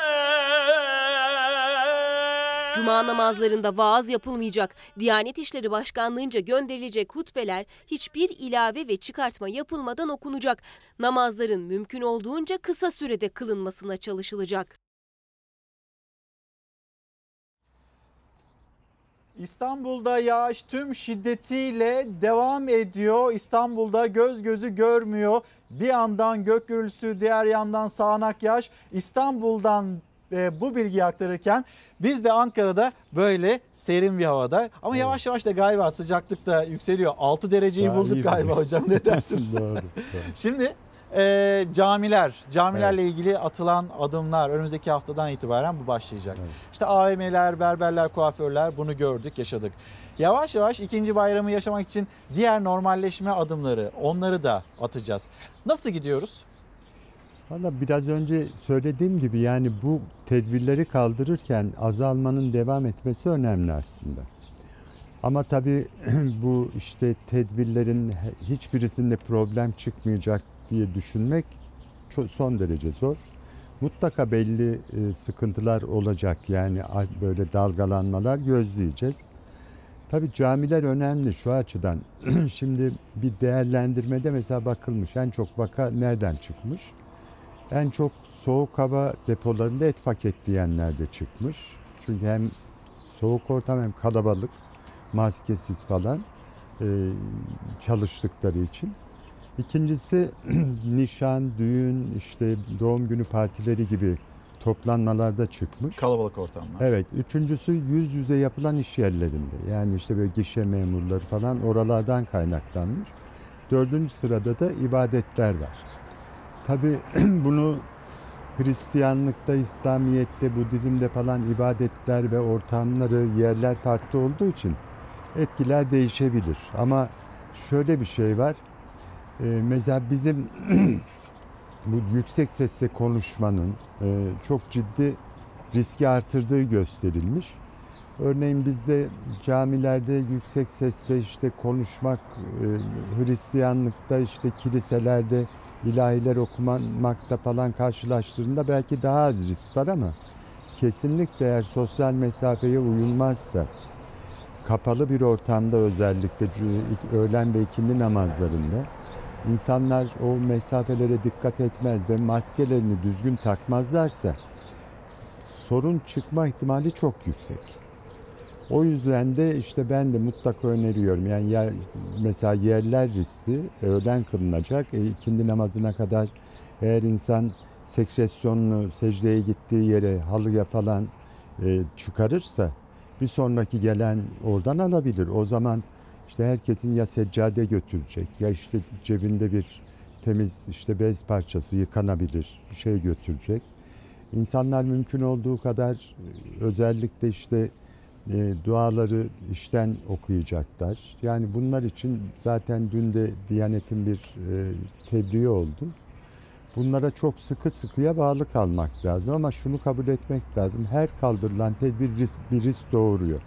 Bu da onlardan bir tanesi olacak. Yakından izlenmesi lazım. Ama bunların da peyderpey kaldırılması lazım. Birdenbire yani böyle bir hafta 10 günde 10 tane tedbiri kaldırırsanız yarın problem çıktığında bu niye oldu diye bilemezsiniz. Yani bir adam çıkar karşınıza pozitif. Adam aynı anda işte AVM'ye gitmiştir, berbere gitmiştir, camiye gitmiştir. Şehirler arası seyahate Filyasyon ekibi de bir yere gelmiştir. kadar takip edebilir. Tabii yani e, bunu nereden aldığını bilmeniz mümkün değil. O yüzden bunların böyle üçer dörder tanesinin yapılıp beklenip sonra bir üç dört tanesinin daha kaldırılması gibi bir yöntem izlenmesi gerekir.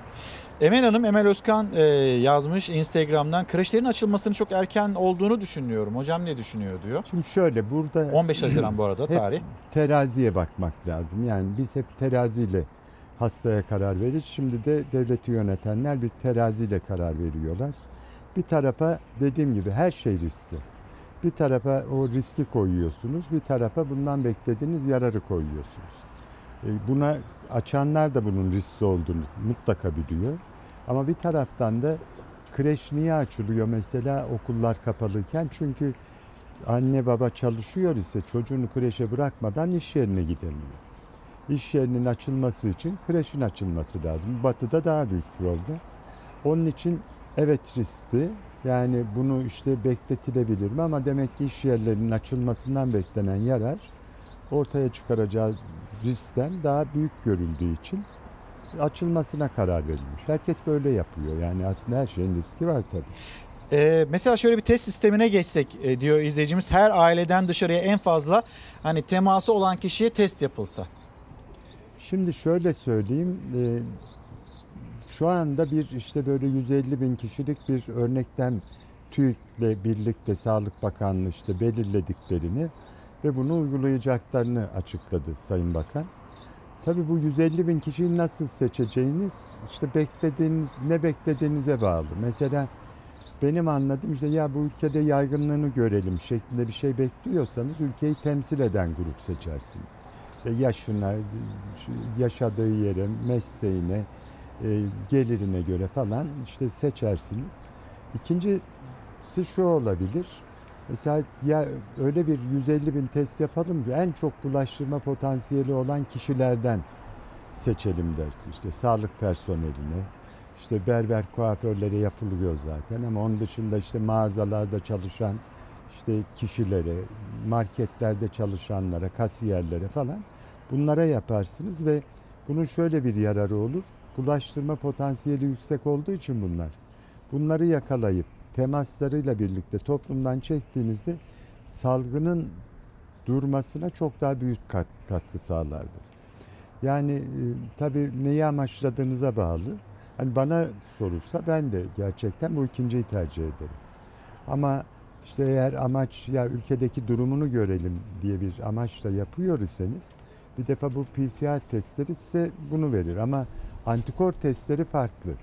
Antikor testlerini toplumdaki bağışıklığı ölçmek için kullanıyorsanız vallahi çok fazla bir yarar beklemiyorum. Çünkü ben 200 bin vakamız olsa Türkiye'de en fazla yüzde iki buçuk kişinin e, bağışık hale gelmiş olabileceğini düşünüyorum. 10 katını aldığım zaman da. Evet. Matematiksel hesap bunu gösteriyor Tabii çünkü. öyle gösteriyor ama onu mesela onun yerine işte bu tarama testini, antikor testini daha sizin için sağlık şeyi hastalığı geçirmiş artık geçirmeyecek e, ol, olması önemli gruplara yaparsanız o zaman uygulamalarınıza yansır bu. Ama sanıyorum o da ülkeyi temsil etsin diye yapılıyor ve eğer şey ülkede farklı amaçla yapılıyor. Şimdi e, ligleri konuşalım. İzleyicilerimiz hani onlar için bir problem olmayacak mı demekte. Bir yandan biz tatili e, nasıl yapacağız diye e, soran e, izleyicilerimiz var. Tatil nasıl hangi koşullarda olacak? Bunu lütfen konuşalım. Haberimiz de var bununla ilgili. Hemen kısacık şunun bir yanıtını e, alabilir miyim? Acaba hocamızın öngörüsü nedir? İki haneli sayılara ne zaman indiğini görürüz? Evet. Şimdi şöyle gene bir modelleme hesabıyla ben bunu hesapladığımda sağlıklı bir şekilde yani e, işte bak her vakayı çünkü çok hızlı te- indiğini görürseniz burada şöyle bir sorun var demektir. Vakalar tespit edemiyor olabiliriz. Yani virüs taşıyan, belirtisi az olan kişileri tespit edemiyoruz demektir. Ama normalde bunu 4-6 hafta gibi bir sürede bekliyorum ben. Bir aksilik de olup birden artışlar yaş- yaşamazsak eğer. Yani ligler mesela o da aynen terazi meselesi. Bir tarafta riskleri var, evet riskleri var. Bir tarafta da beklediğimiz yarar var. Tabii karar vericinin elindeki terazinin şeyi e, kefesi yarar kefesi ağır basınca o öyle karar veriyorlar ama risk olduğu kesin. Tatil işi şöyle. Tatili Evet. isterseniz bir mola verelim. Var Tabii, vaktiniz değil mi hocam? Var var. Vaktiniz varsa bir mola verelim. Reklamlara gidelim. Döndüğümüzde şu tatili nasıl yapacağız soralım hocamıza.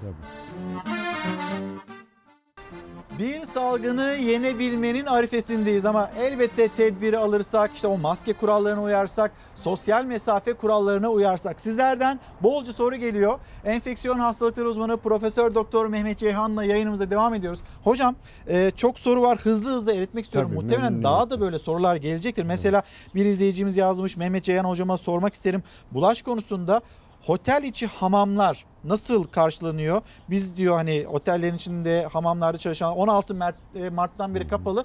Buraya da bir bakmak lazım demekte. Evet yani bütün hikaye orada hem otel içi ha- hamam olabilir başka bir yer hem solunum yoluyla temas insanların yakın olması hem de kullan ortak kullanılan aletler, yerler, kapı kolları gibi yerlerin sık sık temizlenmesi lazım. Nem de bir e, olumsuz bir faktör, bulaşı bir faktör. O yüzden biraz şey e, yani oralarda temizliğin sıkı yapılması ve mutlaka insanların sosyal mesafesine dikkat edilmesi lazım. Maske de takılmayacağı için bu bir defa bir kural şu maske takılamayacak durumlar vardır. O zaman bir buçuk metre değil iki metre olarak almak lazım o sosyal mesafeyi.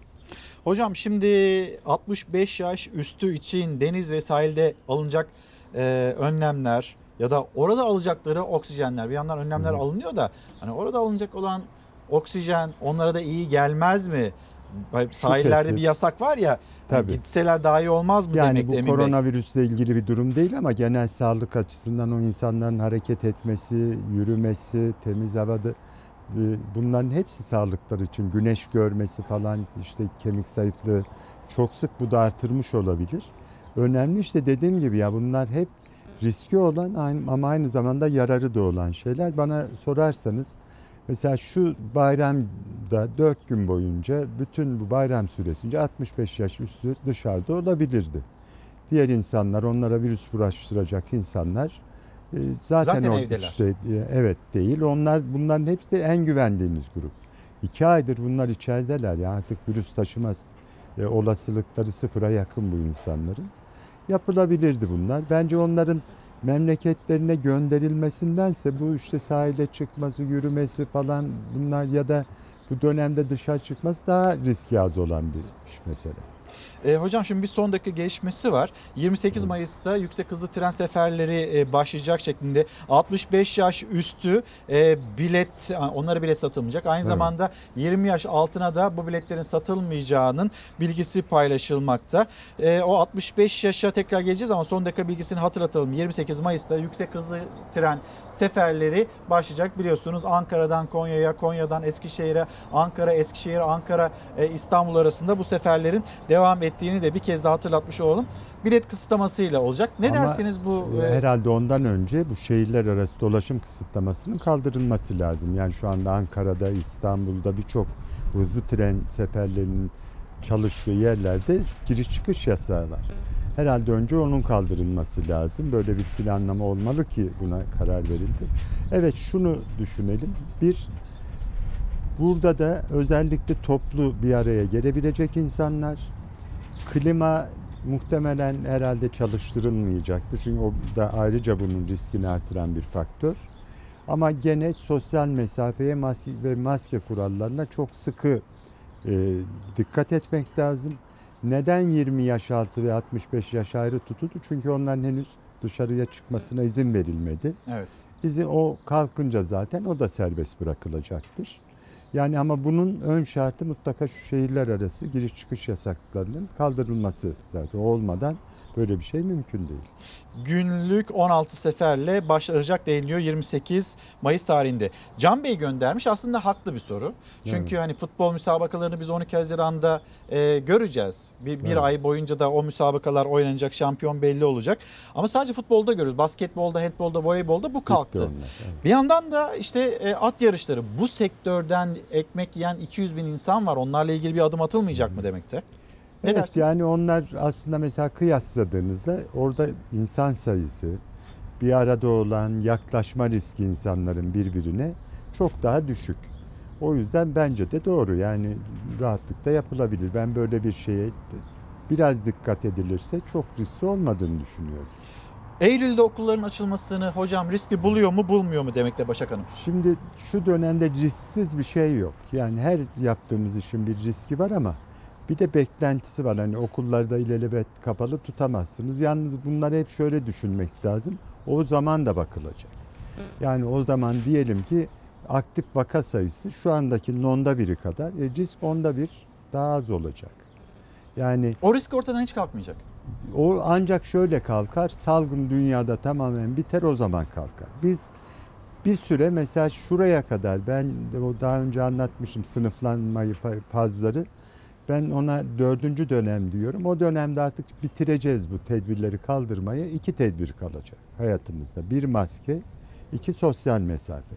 E zaten bu el temizliği falan koronavirüse özgü değil. Onlar sürekli hayatımızda Olması olması, gereken. gereken bir şey. Bu iki tedbir dışındakileri kaldıracağız. Onunla bir süre yaşayacağız. Ne zaman ki artık salgın riski tamamen ortadan kalkacak biz eski normalimize döneceğiz. Yani maske ve mesafe de çıkacak hayatımızdan ama o zamana kadar 11 Mart'ın öncesini yaşayacak mıyız biz gerçekten? tabii ki yaşayacağız. Ama o aşı bulununca. Şöyle söyleyeyim. Aşıya Hayır. yakın kimse var mı? Şöyle söyleyeyim. Şu anda insan denemeleri ya- yapılan aşılar var. Aşının etkin olduğu kesin gösterilmiş herhangi bir aşı yok. Ama tabii hiç aşı bulunmasa da virüs giderek zayıflayacak. Yani çünkü şu ana kadar hep böyle oldu. İki seneden uzun süren bir salgın olmadı.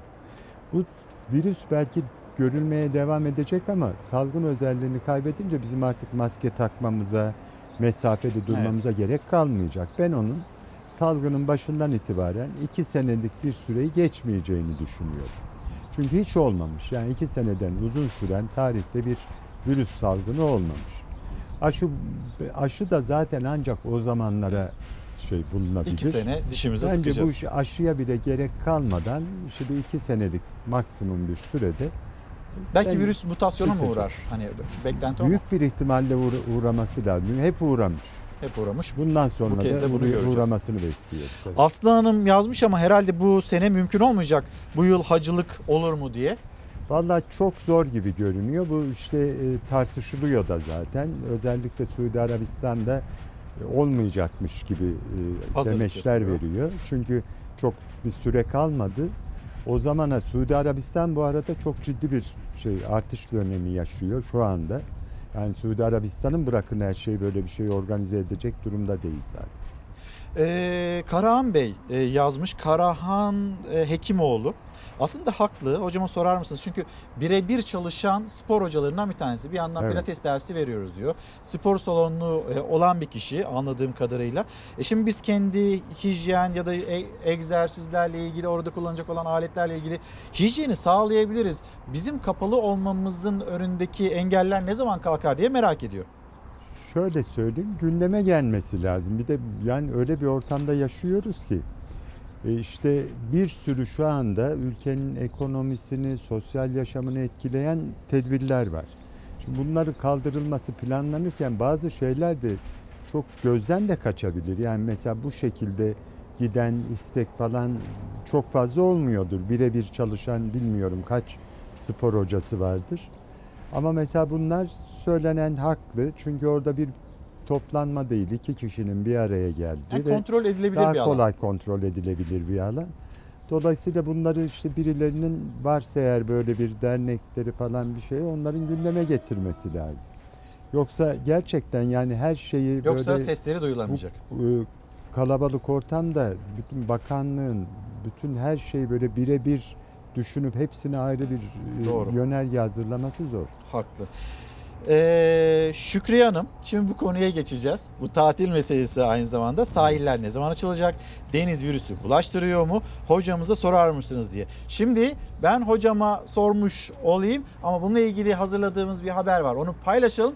Dönüşte de şu tatil meselesini konuşalım. Ben tatilin dikkatli bir şekilde tedbir alınarak e, yapılmasının mümkün olabileceğine inanıyorum bu yaz. Çünkü tatil bir ihtiyaç. İnsanlar bunaldılar. Aylardır evlerindeler. Sertifikasyon şirketleri e, gizli bir şekilde kurallarını uyulup uymadığını bir kere kontrol edecekler. Bilim Kurulu önerdi, Turizm Bakanı açıkladı. Haziranda oteller açılıyor. Turizmcilerle oturulan masadaysa kurallar belirlendi, genelge yayınlandı. Şartlarını yerine getirip sağlıklı turizm belgesi alan işletmeler bakanlık tarafından ilan edilecek, tatilcilere önerilecek. Sertifikalı tatil döneminde her şey dahile sıfır temas da eklendi. Tabii bu arada da bir de otele geldiklerinde bu belgenin gerçekliğini görmek isterlerse de verilen sertifikaların üzerinde QR kodu dediğimiz bir sistem olacak. Buradan hangi e, işlemler yapılmış, ne zaman bu belge alınmış hepsini tatilcilerimizin görme imkanına sahip olacaktır. Türkiye Otelciler Federasyonu Başkanı Sururi Çorabatır, Kültür ve Turizm Bakanı Mehmet Nuri Ersoy ile yaptıkları toplantının ardından hazırlıkların başladığını açıkladı. Ve Mayıs sonuna kadar da aşamalı bir şekilde turistik tesislerin bu sertifikayı almasını sağlayacağız. Havuz ve plajda şezlong arası mesafe, termal kamera, temassız ateş ölçümü, dezenfeksiyon halıları tedbirlerin ilk gözle görülenleri olacak. Genel kullanım alanlarına girişler içinse el dezenfektanları ve mümkünse otomatik kapı sistemi kurulacak. Öncelikle sosyal mesafe kurallarına uyulacak. Havuz suyu ile ilgili bununla ilgili çok soruyla karşılaşıyoruz. Klor miktarları ile ilgili değişimler söz konusu olduğunda biz bunları çok yakından takip edip uygulamayı en üst seviyede uygulayacağız. Havuzun klor miktarı virüsün üremesine engel olacak seviyede tutulacak. Tek kullanımlık ürünler odada misafirlere sunulacak. Hamam, sauna, masaj gibi hizmetler sağlıklı turizm sertifikası bulunmayan tesislerde hizmete açılmayacak. Plaj ve havuz havluları kapalı poşetler içinde veya görevli tarafından verilecek. Her şey dahil sistemi ise devam edecek ama bazı şartlarla. Müşterinin büfelerle ilişkisini, e, temasını kesmek konusunda tedbirlerimizi alıyoruz ama şunu kamuoyuna duyurmak istiyorum.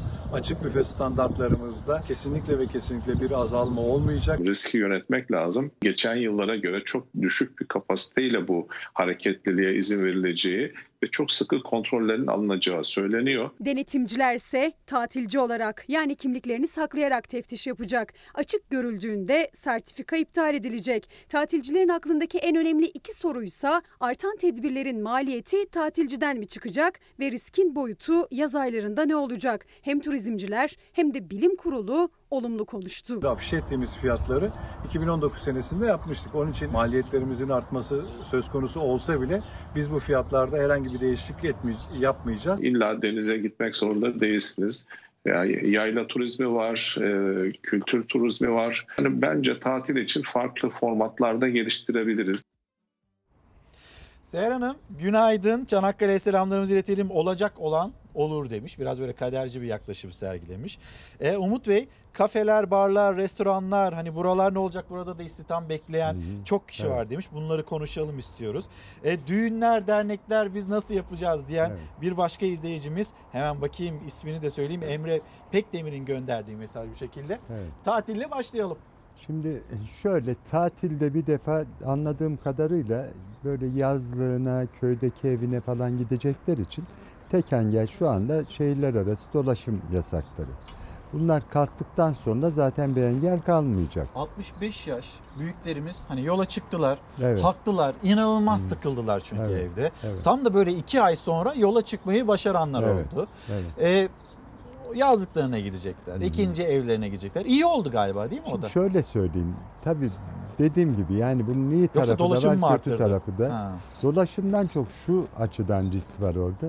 Büyük çoğunluğu bunların tatil köylerini düşünürsen yörelerini Bodrum'du, Marmaris'ti falan buralar sağlık altyapısı çok riskli yerler. Yani 100 bine göre ayarlanmış da işte yaz gelince nüfusu birkaç milyon olan yerler. Yani siz bilim kurulunda olsaydınız bu dolaşıma evet demez miydiniz? Şöyle söyleyeyim ben olsam ondan önce mesela bu 65 yaşın üzerindeki başka bazı kısıtlamaları kaldırır. Bunu en son düşünürdüm. Yani mesela sokağa çıkma yasakları işte parka gitme, sahile gitme falan bunlar henüz yapılmadan gittikleri yerlerde çünkü bunlar yeni insanlarla bir arada olacak. Yalnız birçoğu yalnız olmaya gitmiyor orada. Çocuklarının yanına gidiyor işte torunlarının yanına gidiyor. Doğru yani bunlar ama bu insanları da bir şekilde bundan kurtarmak lazım. Kolay değil yani yaşanan. Dediğim gibi bazı şeyleri yaptığınızda bazı riskleri göze alacaksınız. Hepsi bundan ibaret. Tatil konusuna Tatil gelelim. Nasıl bir şöyle, risk alıyoruz bir tatil defa konusunda? Sudan, deniz suyundan, e, yok işte havuz suyundan virüs bulaşacak diye bir korkum yok benim. Bu çok düşük bir ihtimal. Yani çünkü birisi işte böyle virüsü taşıyan bir birisi öksürecek, hapşıracak. Siz de gidip hemen onu ağzınıza burnunuza çekeceksiniz. Ne büyük talihsizlik olur o da. Tabii suda diliyor olur. Onu da zaten mesafeye dikkat etmeniz lazım. Ondan önce solunum yoluyla bulaşır zaten. Havuzun içinde de bulaşır solunum yoluyla, denizin içinde de. Orada esas korkulan şey bir, sosyal mesafeye uymamak çünkü maske takma işi sıkıntılı olacak zaten. İki, ortak kullanılan yerlerden bulaşması yoksa sudan bulaşması değil problem orada. Bunlara azami dikkat edilmesi lazım. Oteller tab- tabii daha farklı. Otellerde e, özellikle ortak kullanılan alanlar çok fazla. Orada tabii maske takamadığınız aktivitelerde o sosyal mesafeyi bir buçuk metre değil en az iki metre diye düşün. Bu şekilde ayarlamalar yapılırsa orada da işte minimuma indirilerek mecburen tatilde başlayacak. Yani bu insanlar ilelebet hayatlarını salgın var diye evlerine kapanarak geçiremez bir taraftan da yaşamı Siz tatile devam gidecek misiniz? Lazım. Ben gitmeyi düşünmüyorum bu sene. Neden? Vallahi ben zaten yani böyle deniz tatilini falan sevmem. Daha çok işte ya Şimdi size bakıp da giderim. ya biz de mi gitmesek acaba diyenler olmasın? Şöyle söyleyeyim vallahi yani gittiklerinde bazı risklerin arttığını düşünsünler zaten. O, hocam peki geldi. Ama- Ve ne yapacaksınız bu sene? Yazı nasıl geçireceksiniz? Valla ben genellikle yani eskiden işte çocuklarım hepsi bir tarafta benim. İşte onların yanına gidiyordum. Bu sene tabii bu şekilde gidemeyeceğiz. Benim ya da işte köye gitmeyi severim ben. Elazığ'da bir köyümüz var. Orada işte eski arkadaşlarımızla falan vakit geçiririz ya da işte böyle yazlığa gidersem orada da denize falan gitmem ben pek. Okurum, yazarım falan. Kalabalık olur diye mi? Ha? Kalabalık falan olur plajlar ondan mı? Yok ben çocuktum da böyle Anlamaya deniz kenarında yetişmediğim Ben de için. yani, Yani, belki sevmediğim Mehmet için. Hoca gibi bir Ha. tatil yapalım diyenler vardır. Sevmediğim için yani yoksa anladım. şeyle hani deniz kenarında da eğer bunlara dikkat ederseniz mesafeye maskeye dikkat ederseniz oradaki risk de şeyden farklı değil yani İstanbul'da Ankara'da bir parkta yürümekten farklı değil. Zaten bu tip sosyal alanları işte bayramdan sonra görüşeceğiz diye bir açıklama da yapıldı. Muhtemelen buralarda açılacaktır bayramdan sonra diye düşünüyorum. Şu kafeler, restoranlar, hani Evet, e, orada çalışan insanlar moralle Çünkü- vermek lazım. Tabii bir de çok fazla çalışan insan var orada. Ee, zaman zaman tabii işte beni de arıyorlar, konuşuyoruz falan. Tabii bir şekilde oraların da açılması lazım. Oralarda da mesafelere dikkat ederek mesela bir şey otellerdeki yemek yerleri için falan bir şey işte Turizm Bakanlığı yayınladı diye gördüm. Bu restoranlarda da sanıyorum uygulanacak. Örneğin işte masalar arası mesafe en az bir buçuk metre, sandalyeler arası en az 60 santim diye bir şey açıkladılar. Oradan hani bir yanlış anlama olmasın o 60 santimetre aynı aileden kişiler için. Hani oraya getirip bir başka insanı oturtursanız o 60 santimetre yeterli olmaz. O zaman gene ona da bir buçuk metre mesafe koyacağız. Bir de maske açılacak. Belli şeylere dikkat ederek oraların da artık yavaş yavaş e, en azından tarihini belirlemek lazım. Çünkü onların hazırlanması için de bir vakit gerekir. Klima orada da sıkıntı olacak. Klima olduğu zaman bu mesafeleri biraz daha açmak lazım. Onun dışında eğer e, işte klima çalıştırılamadan işte idare ediyorsa çalıştırmamak lazım ama İşte güneyde özellikle bazı yerlerde klimas oturmak mümkün değil. Orada da o mesafeleri biraz daha uzun tutmak lazım. Hayriye Hanım demiş ki ben de Mehmet Hocam gibi tatile gitmeyi düşünmüyorum. Ee, Neşe Hanım, Neşe Hanım da hani önemli bir konuya dikkat çekiyor. Ee, tüm bu yaşananlar içinde çok ciddi şekilde etkilenenler arasında müzisyenler de var. Müzik yaparak hayatını idame ettiren sahnelerden hani onlardan hiç bahsedilmiyor. Bu müzisyenler ne yapacak deniyor. Düğün dernek meselesini bir Tabii. konuşalım mı? Ama herhalde onu şey içinde ele almak lazım. İşte bu eğlence yerleri, barlar falan bunların hepsi Türkiye'de genellikle restoran gibi değerlendirildiği için bir çatı altında bunların birçoğu zaten. Şimdi oralarda yalnız barlar falan insanların birbirine yakın durduğu yerlerde sorun nasıl sorun çıktığını Güney Kore'de gördük. Bir kişi yüzden fazla vaka çıkardı ortaya. Kutlama yapıyorlar hocam. Mesela hani hastalığı yendim diye yani hop bütün aile şey virüs değil. kaptı. Olacak şey değil. Yani bir defa o mesafenin bir süre hayatımızda maske ve mesafenin kalacağını, maskeli mesafeli yaşayacağımızı unutmayacağız. Düğün, dernek, müzik aktiviteleri, dinletiler falan bunların hepsinin böyle olacağını bir sefer kabul edeceğiz baştan. Maskeli, mesafeli olacak. Buna göre ayarlamalar yapılarak yavaş yavaş zaten hepsi açılacak. Ama düğünü şöyle düşünmek lazım. Hani ben bu 10 Mart'tan önceki gibi işte düğün yapayım, danslar edesin, halaylar çekilsin falan o bir süre yok gibi görünüyor. Yani ne zaman dedikleri şey işte e, bu o çok daha uzun bir süreden bahsediyor. Çünkü maskenin mesafenin hayatımızdan çıkması işte biraz önce konuştuğumuz hani iki sene kadar yani başından alırsanız en az bir buçuk sene var hayatımızda bir defa öyle düşünecekler. Peki e, hani sordum tatile gidecek misiniz diye. Bu sene davet ettiler. Bir düğüne gider misiniz? Eğer mesafeye, maskeye dikkat edersem giderim tabii. Orada da ama kimsenin bana o mesafeden fazla yaklaşmasını, maskesiz insanlarla karşı karşıya Neleri konuşuyoruz değil mi istemem. hocam? Tabii. Ama hani biri diyor ki ben öyle olacağını hiç düğün yapmam diyor. Bu da tabii O da bir bir seçenek. tercih. Bu da bir Halaya tercih. girmeyeceğim, düğüne gitmem Ha, diyenler tabii. var. Doğru. Halay yani halay yok bir defa. halay yok, dans yok. Yani o onu kabul edeceğiz artık. Ama bir mesafe gözetilerek e, Tabii ki müzisyenler hani onlar çalışmaya başlayabilirler. Mesela açık bu tip aktivitelerin açık havada olmasının daha az riskli olacağını da düşünelim. Yani bu aynı şey işte mesela düğünü. camide bile Belki. işte cuma namazı kapalı yerde kılınmıyor. Daha kalabalık çünkü mesafe ayarlamanız zor diye. Evet. Kreşlerle ilgili görüş rica edeceğim diyor Hakan Bey. Onu tekrar soralım aslında konuşmuştuk kreşler meselesini. Tekrar soralım. Belki de e, şu anda ekran karşısına geçmiş olan bir izleyicimiz olabilir.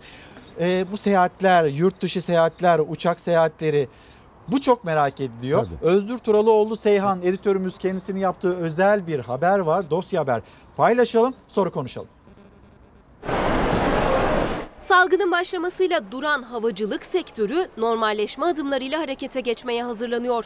Ama artık uçak yolculukları da aynı olmayacak. El bagajı yok, HES kodu olmayan bilet alamayacak. Havalimanlarına laboratuvarlar kurulabilir. Doğaldır ki Covid öncesi havalimanı terminallerimizde ya da hava yollarının uçak içinde uyguladığı aldıkları tedbirler Covid sonrası dönemde bir takım farklılıklar arz edecek. Havacılık sektöründe global anlamda gelirlerin 314 milyar dolar azalması bekleniyor.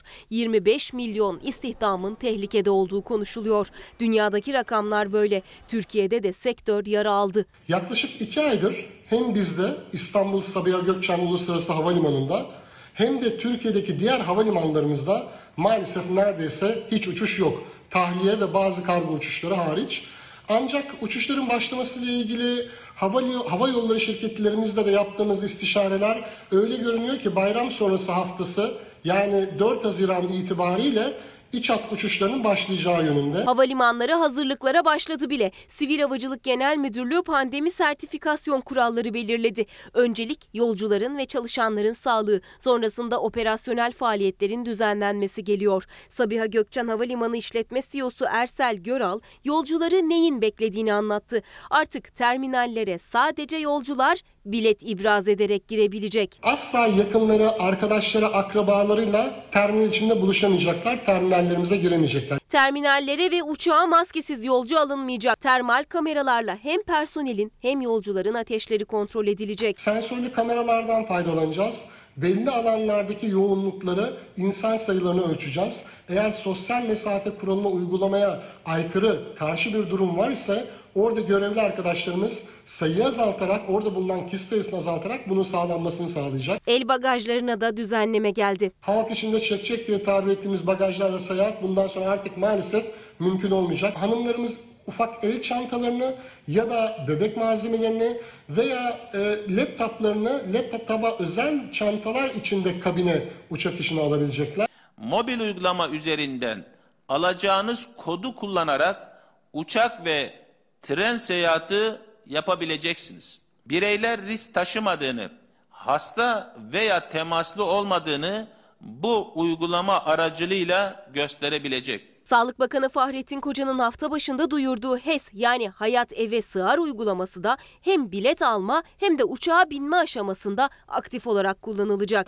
Uçuş günü geldiğinde ve bilet bagaj işlemlerini yaparken ya da uçağa binerken bu kod tekrar sorgulanacak ve bu kodu ibraz edemeyen yolcularımız maalesef uçağa kabul edilmeyecek. Belki de havalimanlarındaki en büyük değişiklik dış hat uçuşları başladığında yurt dışından gelecek yolculara yönelik olacak. Her bir yolcu mutlaka Covid testine tabi tutulacak. Onlar için havalimanlarına laboratuvar kurulması planlanıyor. Türk vatandaşlarımız yurt dışı seyahatlerinden havalimanlarına ulaştıklarında, intikal ettiklerinde test sonrası örnek verdikten hemen sonra pasaport kontrolüne mütakiben evlerine gidebilecekler. Ancak Türkiye'ye gelen yabancı vatandaşlarımız e, test sonucunu beklemek zorunda kalacak. Bununla ilgili orada bir laboratuvar kurumu söz konusu. Eğer test sonucu negatifse ülkeye giriş yapabilecekler. Pozitifse Sağlık Bakanlığı'nın temsilcileri aracılığıyla ülkelerine geri gönderilecekler. Şimdi bolca mesaj geliyor sizlerden. Necla Hanım da göndermiş. Kreşlerle ilgili kısacık tekrar bir hatırlatalım. Hani 15'inde Evet. açılıyor olması bir sıkıntı yaratır mı yaratmaz mı? Bir yandan da ben diyor öğretmenim sınıf mevcutlarımız ortalama 40 kişi. Eylül'de eğitim maskeyle mi başlayacak? Ya da yani ne olacak e, Şimdi- çocuklar? Eylül'de okula gidecekler mi? Gitmeliler mi? Şöyle söyleyeyim Eylül'deki durumu o zaman bakmak lazım. Erken Belki daha. de Eylül'de vaka sayısı çok azalacak ve çok daha güvenli bir ortam olacak ama bakın maske mesafe o zaman da çıkmayacak hayatımızda. Hani mesela kreşte çocukların maske takması çok zor. O zaman mümkün olduğu kadar sayıları azaltıp sınıflara bölerek belki işte o mesafeleri artırmak için işte elden geldiğince önlem almaya çalışarak ama bolca işte hijyen kurallarına uyarak yapılmaya çalışılacak. Hocam çok önemli. Yani benim 7 yaşında oğlum Evet. var. Bir yandan Allah işte hani 4 yaşında da kreşe gidecek bir Hı. oğlum daha var. Ee, sonra hani büyükleri var. 8. sınıf, Hı. işte lise seviyesinde olanlar. Hepsi maske mi takacak? Takabilen takacak. Takabilen takacak. Takabilen takacak. Şimdi mesela bu sınav için de işte bu mesele çok soruluyor. İşte sınavda ma- evet maske insanın performansını etkileyebilir. Bence e, işte hani sınıfların durumuna bakılarak eğer uygunsa maskesiz işte oturmalarına izin verilecek diye bir karar açıklandı. Ama o zaman da maske takanla takmayan çocuk arasında bir haksızlık olabilir. Gerçekten performansı etkiler yani Şöyle maske mi olsa takmak. acaba? Yani sabahçı, öğleci hatta belki başarılabilirse 3 Aynen periyot. öyle. Ben de aynı şekilde düşünüyorum. Yani bölerek sayıları azaltarak o mesafeleri bir buçuk yerine iki metreye çıkarırsınız ve herkes maskesiz olarak yapar. Çünkü mesela evet gözlük takan çocuğun bir de maske takıldığında gözlüğün buğulanması gibi bir problem olur. İşte onlara mesela izin verilsin ama o zaman da şeyin böyle bir gözlük takmayan çocuğun ne günahı var diye düşünülebilir. Bunlar e, bence tabii Milli Eğitim Bakanlığı tarafından dikkate alınıyordur, değerlendiriliyordur. Ama evet yani maske takarak bazı şeyleri yapmak zor, bazı aktiviteleri. Ama o zaman da mesafeyi artırmakta yarar var. Yoksa yapılabildiği sürece maske ve mesafe hayatımızda olacak, okulda dahil buna. Şimdi bir haber paylaşacağız. Bolca da mesaj geliyor. Onları da hemen toparlamak istiyorum. Bebeğini 45 gün boyunca göremeyen bir anne. Sebebi yine koronavirüs. Birkaç saniye gördüm. Sadece o yani birkaç saniye hemşire uzaktan gösterdi aldı gitti. 7 aylık hamileyken koronavirüse yakalandı, bebeği sezeryanla alındı. Covid-19 hastası anne hastanenin bir odasında, prematüre doğan bebeği ise küvezde birbirlerini hiç görmeden günlerce yaşam mücadelesi verdi. Koronavirüsü yenen anne yeni doğan bebeğine 45 gün sonra kavuşabildi. En çok bebeğimi düşünüyorum. Onun acaba yaşıyor mu? Hani sesini duydum ama çok küçüktü. Acaba yaşıyor mu? Hani bana, beni mi kandırıyorlar? İki tane de oğlum var. Biri 13 yaşında, biri 8 yaşında. İstanbul'da yaşayan iki erkek çocuk sahibi Nilüfer Gündüz kız bebek bekliyordu. 7 aylık hamileydi. Soğuk algınlığı şüphesiyle hastaneye kaldırıldı. Covid-19 testi yapılıp takip edilmek üzere evine gönderildi. Ben üşüttüğümü düşündüm işin açıkçası. Hiç Covid olacağımı düşünmedim. İkinci gün Gündüz'ün sağlık durumu kötüleşti. Eşi bu kez başka bir hastanenin aciline götürdü Nilüfer Gündüz'ü. Tansiyonu çok yüksek çıktı. Gebelik zehirlenmesi nedeniyle apar topar sezaryen'e alındı. Sezeryan alacağız deyince bayağı endişem dedim çok küçük yani nasıl olacak? Prematüre dünyaya getirilen kız bebek küveze konuldu. Nilüfer Gündüz bebeğini birkaç saniye görebildi sadece. Sonra yoğun bakımda izole odaya kaldırıldı. Solunum cihazına bağlandı. Bir ara kalbi de durdu. Koronavirüse yakalandığını bir haftanın sonunda normal servise çıkarıldığında öğrendi. Şok oldum yani nasıl olur ben sadece iki kere markete gittim. Kızımı görünce dedim bebeğim bana ihtiyacı var o beni istiyor. Benim iyileşmem lazım. 28 günlük tedavisi sırasında yeni doğan bebeğinin fotoğraflarıyla hayata tutundu genç kadın. Ama e, evlatlarım için hiçbir zaman vazgeçmedim yani savaşmaktan. Dedim çıkacağım ben buradan yani sizin için çıkacağım. Nilüfer Gündüz virüsü yenip evine döndü. Bebeği ise bir süre daha küvezde kaldı. Genç kadın bebeğini 45 günün sonunda kucağına alabildi. 45 gün kaldı. Tam 45. gün e, aldık. Sakarya'da da güvenlik görevlisi Emine Tenkoğlu Covid-19 testi pozitif çıkınca 23 gün hastanede tedavi gördü o da iyileşti. 3,5 yaşındaki Masal eve dönen annesine böyle sarıldı.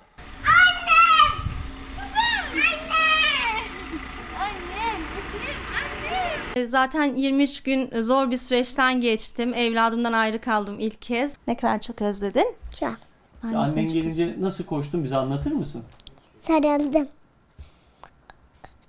Bana sarıldı. Emine Tenkoğlu bir de uyarıda bulundu. İnsanlarımız şu an sadece düşündükleri maske takıyoruz, maske kullanıyoruz. Hani bu yeterli olur ama gerçekten hiç o, o şekilde değil. Annemi çok seviyorum.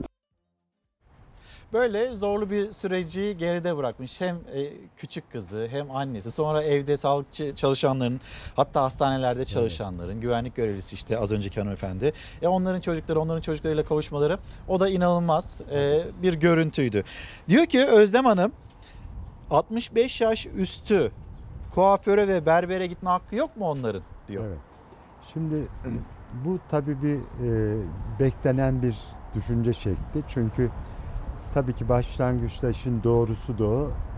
Devlet onları korumak için yaptı ve sonucunu da olumlu olarak aldı aslında. Ölüm oranlarının düşmesinin en büyük nedeni o. E, 65 yaş üstünü e, izole ettiğiniz zaman daha çok gençler hastalanıyor. Onlar da az öldüğü için, daha hafif seyrettiği için sonuçlarınız daha iyi oluyor. Ama bir süre sonra insanlar hani ben korunuyorumdan çok benim hakkım elimden alınıyor düşüncesine giriyor. Dünyanın her yerinde böyle. Evet yani herkesin hakkı var ama işte onları korumak için özellikle Yaşam hakları için bir şey. aslında Tabii. e, alınan tedbirler. E, iç hatlı uçuşların hızlıca başlaması lazım. Annem İstanbul'a kaldı e, diyor bir izleyicimiz. E, özel sektör çalışan hani özel sektörde çalışan ve kronik hastalığı olanlar işe gidemiyor. Onların durumları ne olacak diye soran bir Evet. başka izleyicimiz var. O evet çok sıkça soruluyor. Henüz yani bu bazen o yanlış anlaşılıyor. Hep 65 yaş üstü gibi öyle değil. Hocam şunu da ekler Evet. misiniz? Kamuda çalışıyor mesela. Evet. Kamu çalışanları var. Onlar da eski usul çalışmaya devam etmeliler mi? Yoksa yine böyle vardiyalı mı? Şöyle söyleyeyim yani bir defa 65 yaş üstü ve kronik hastalığı olanlar dahil o yasa. Onlar yasakta olduğu için çıkamıyorlar Evet. zaten. Ama hala şu anda onların işe başlaması için vaka sayısı falan çok uygun değil bence. Yani o bir süre sonra ortak bir karar alınacaktır onlar. Ee, yani evden çalışma mümkün olduğu kadar devam ettirilmeli. İş eğer çok aksamıyorsa devam etmesinde yarar var ama e, açılması gerekiyorsa o zaman tedbirlerle açılacak.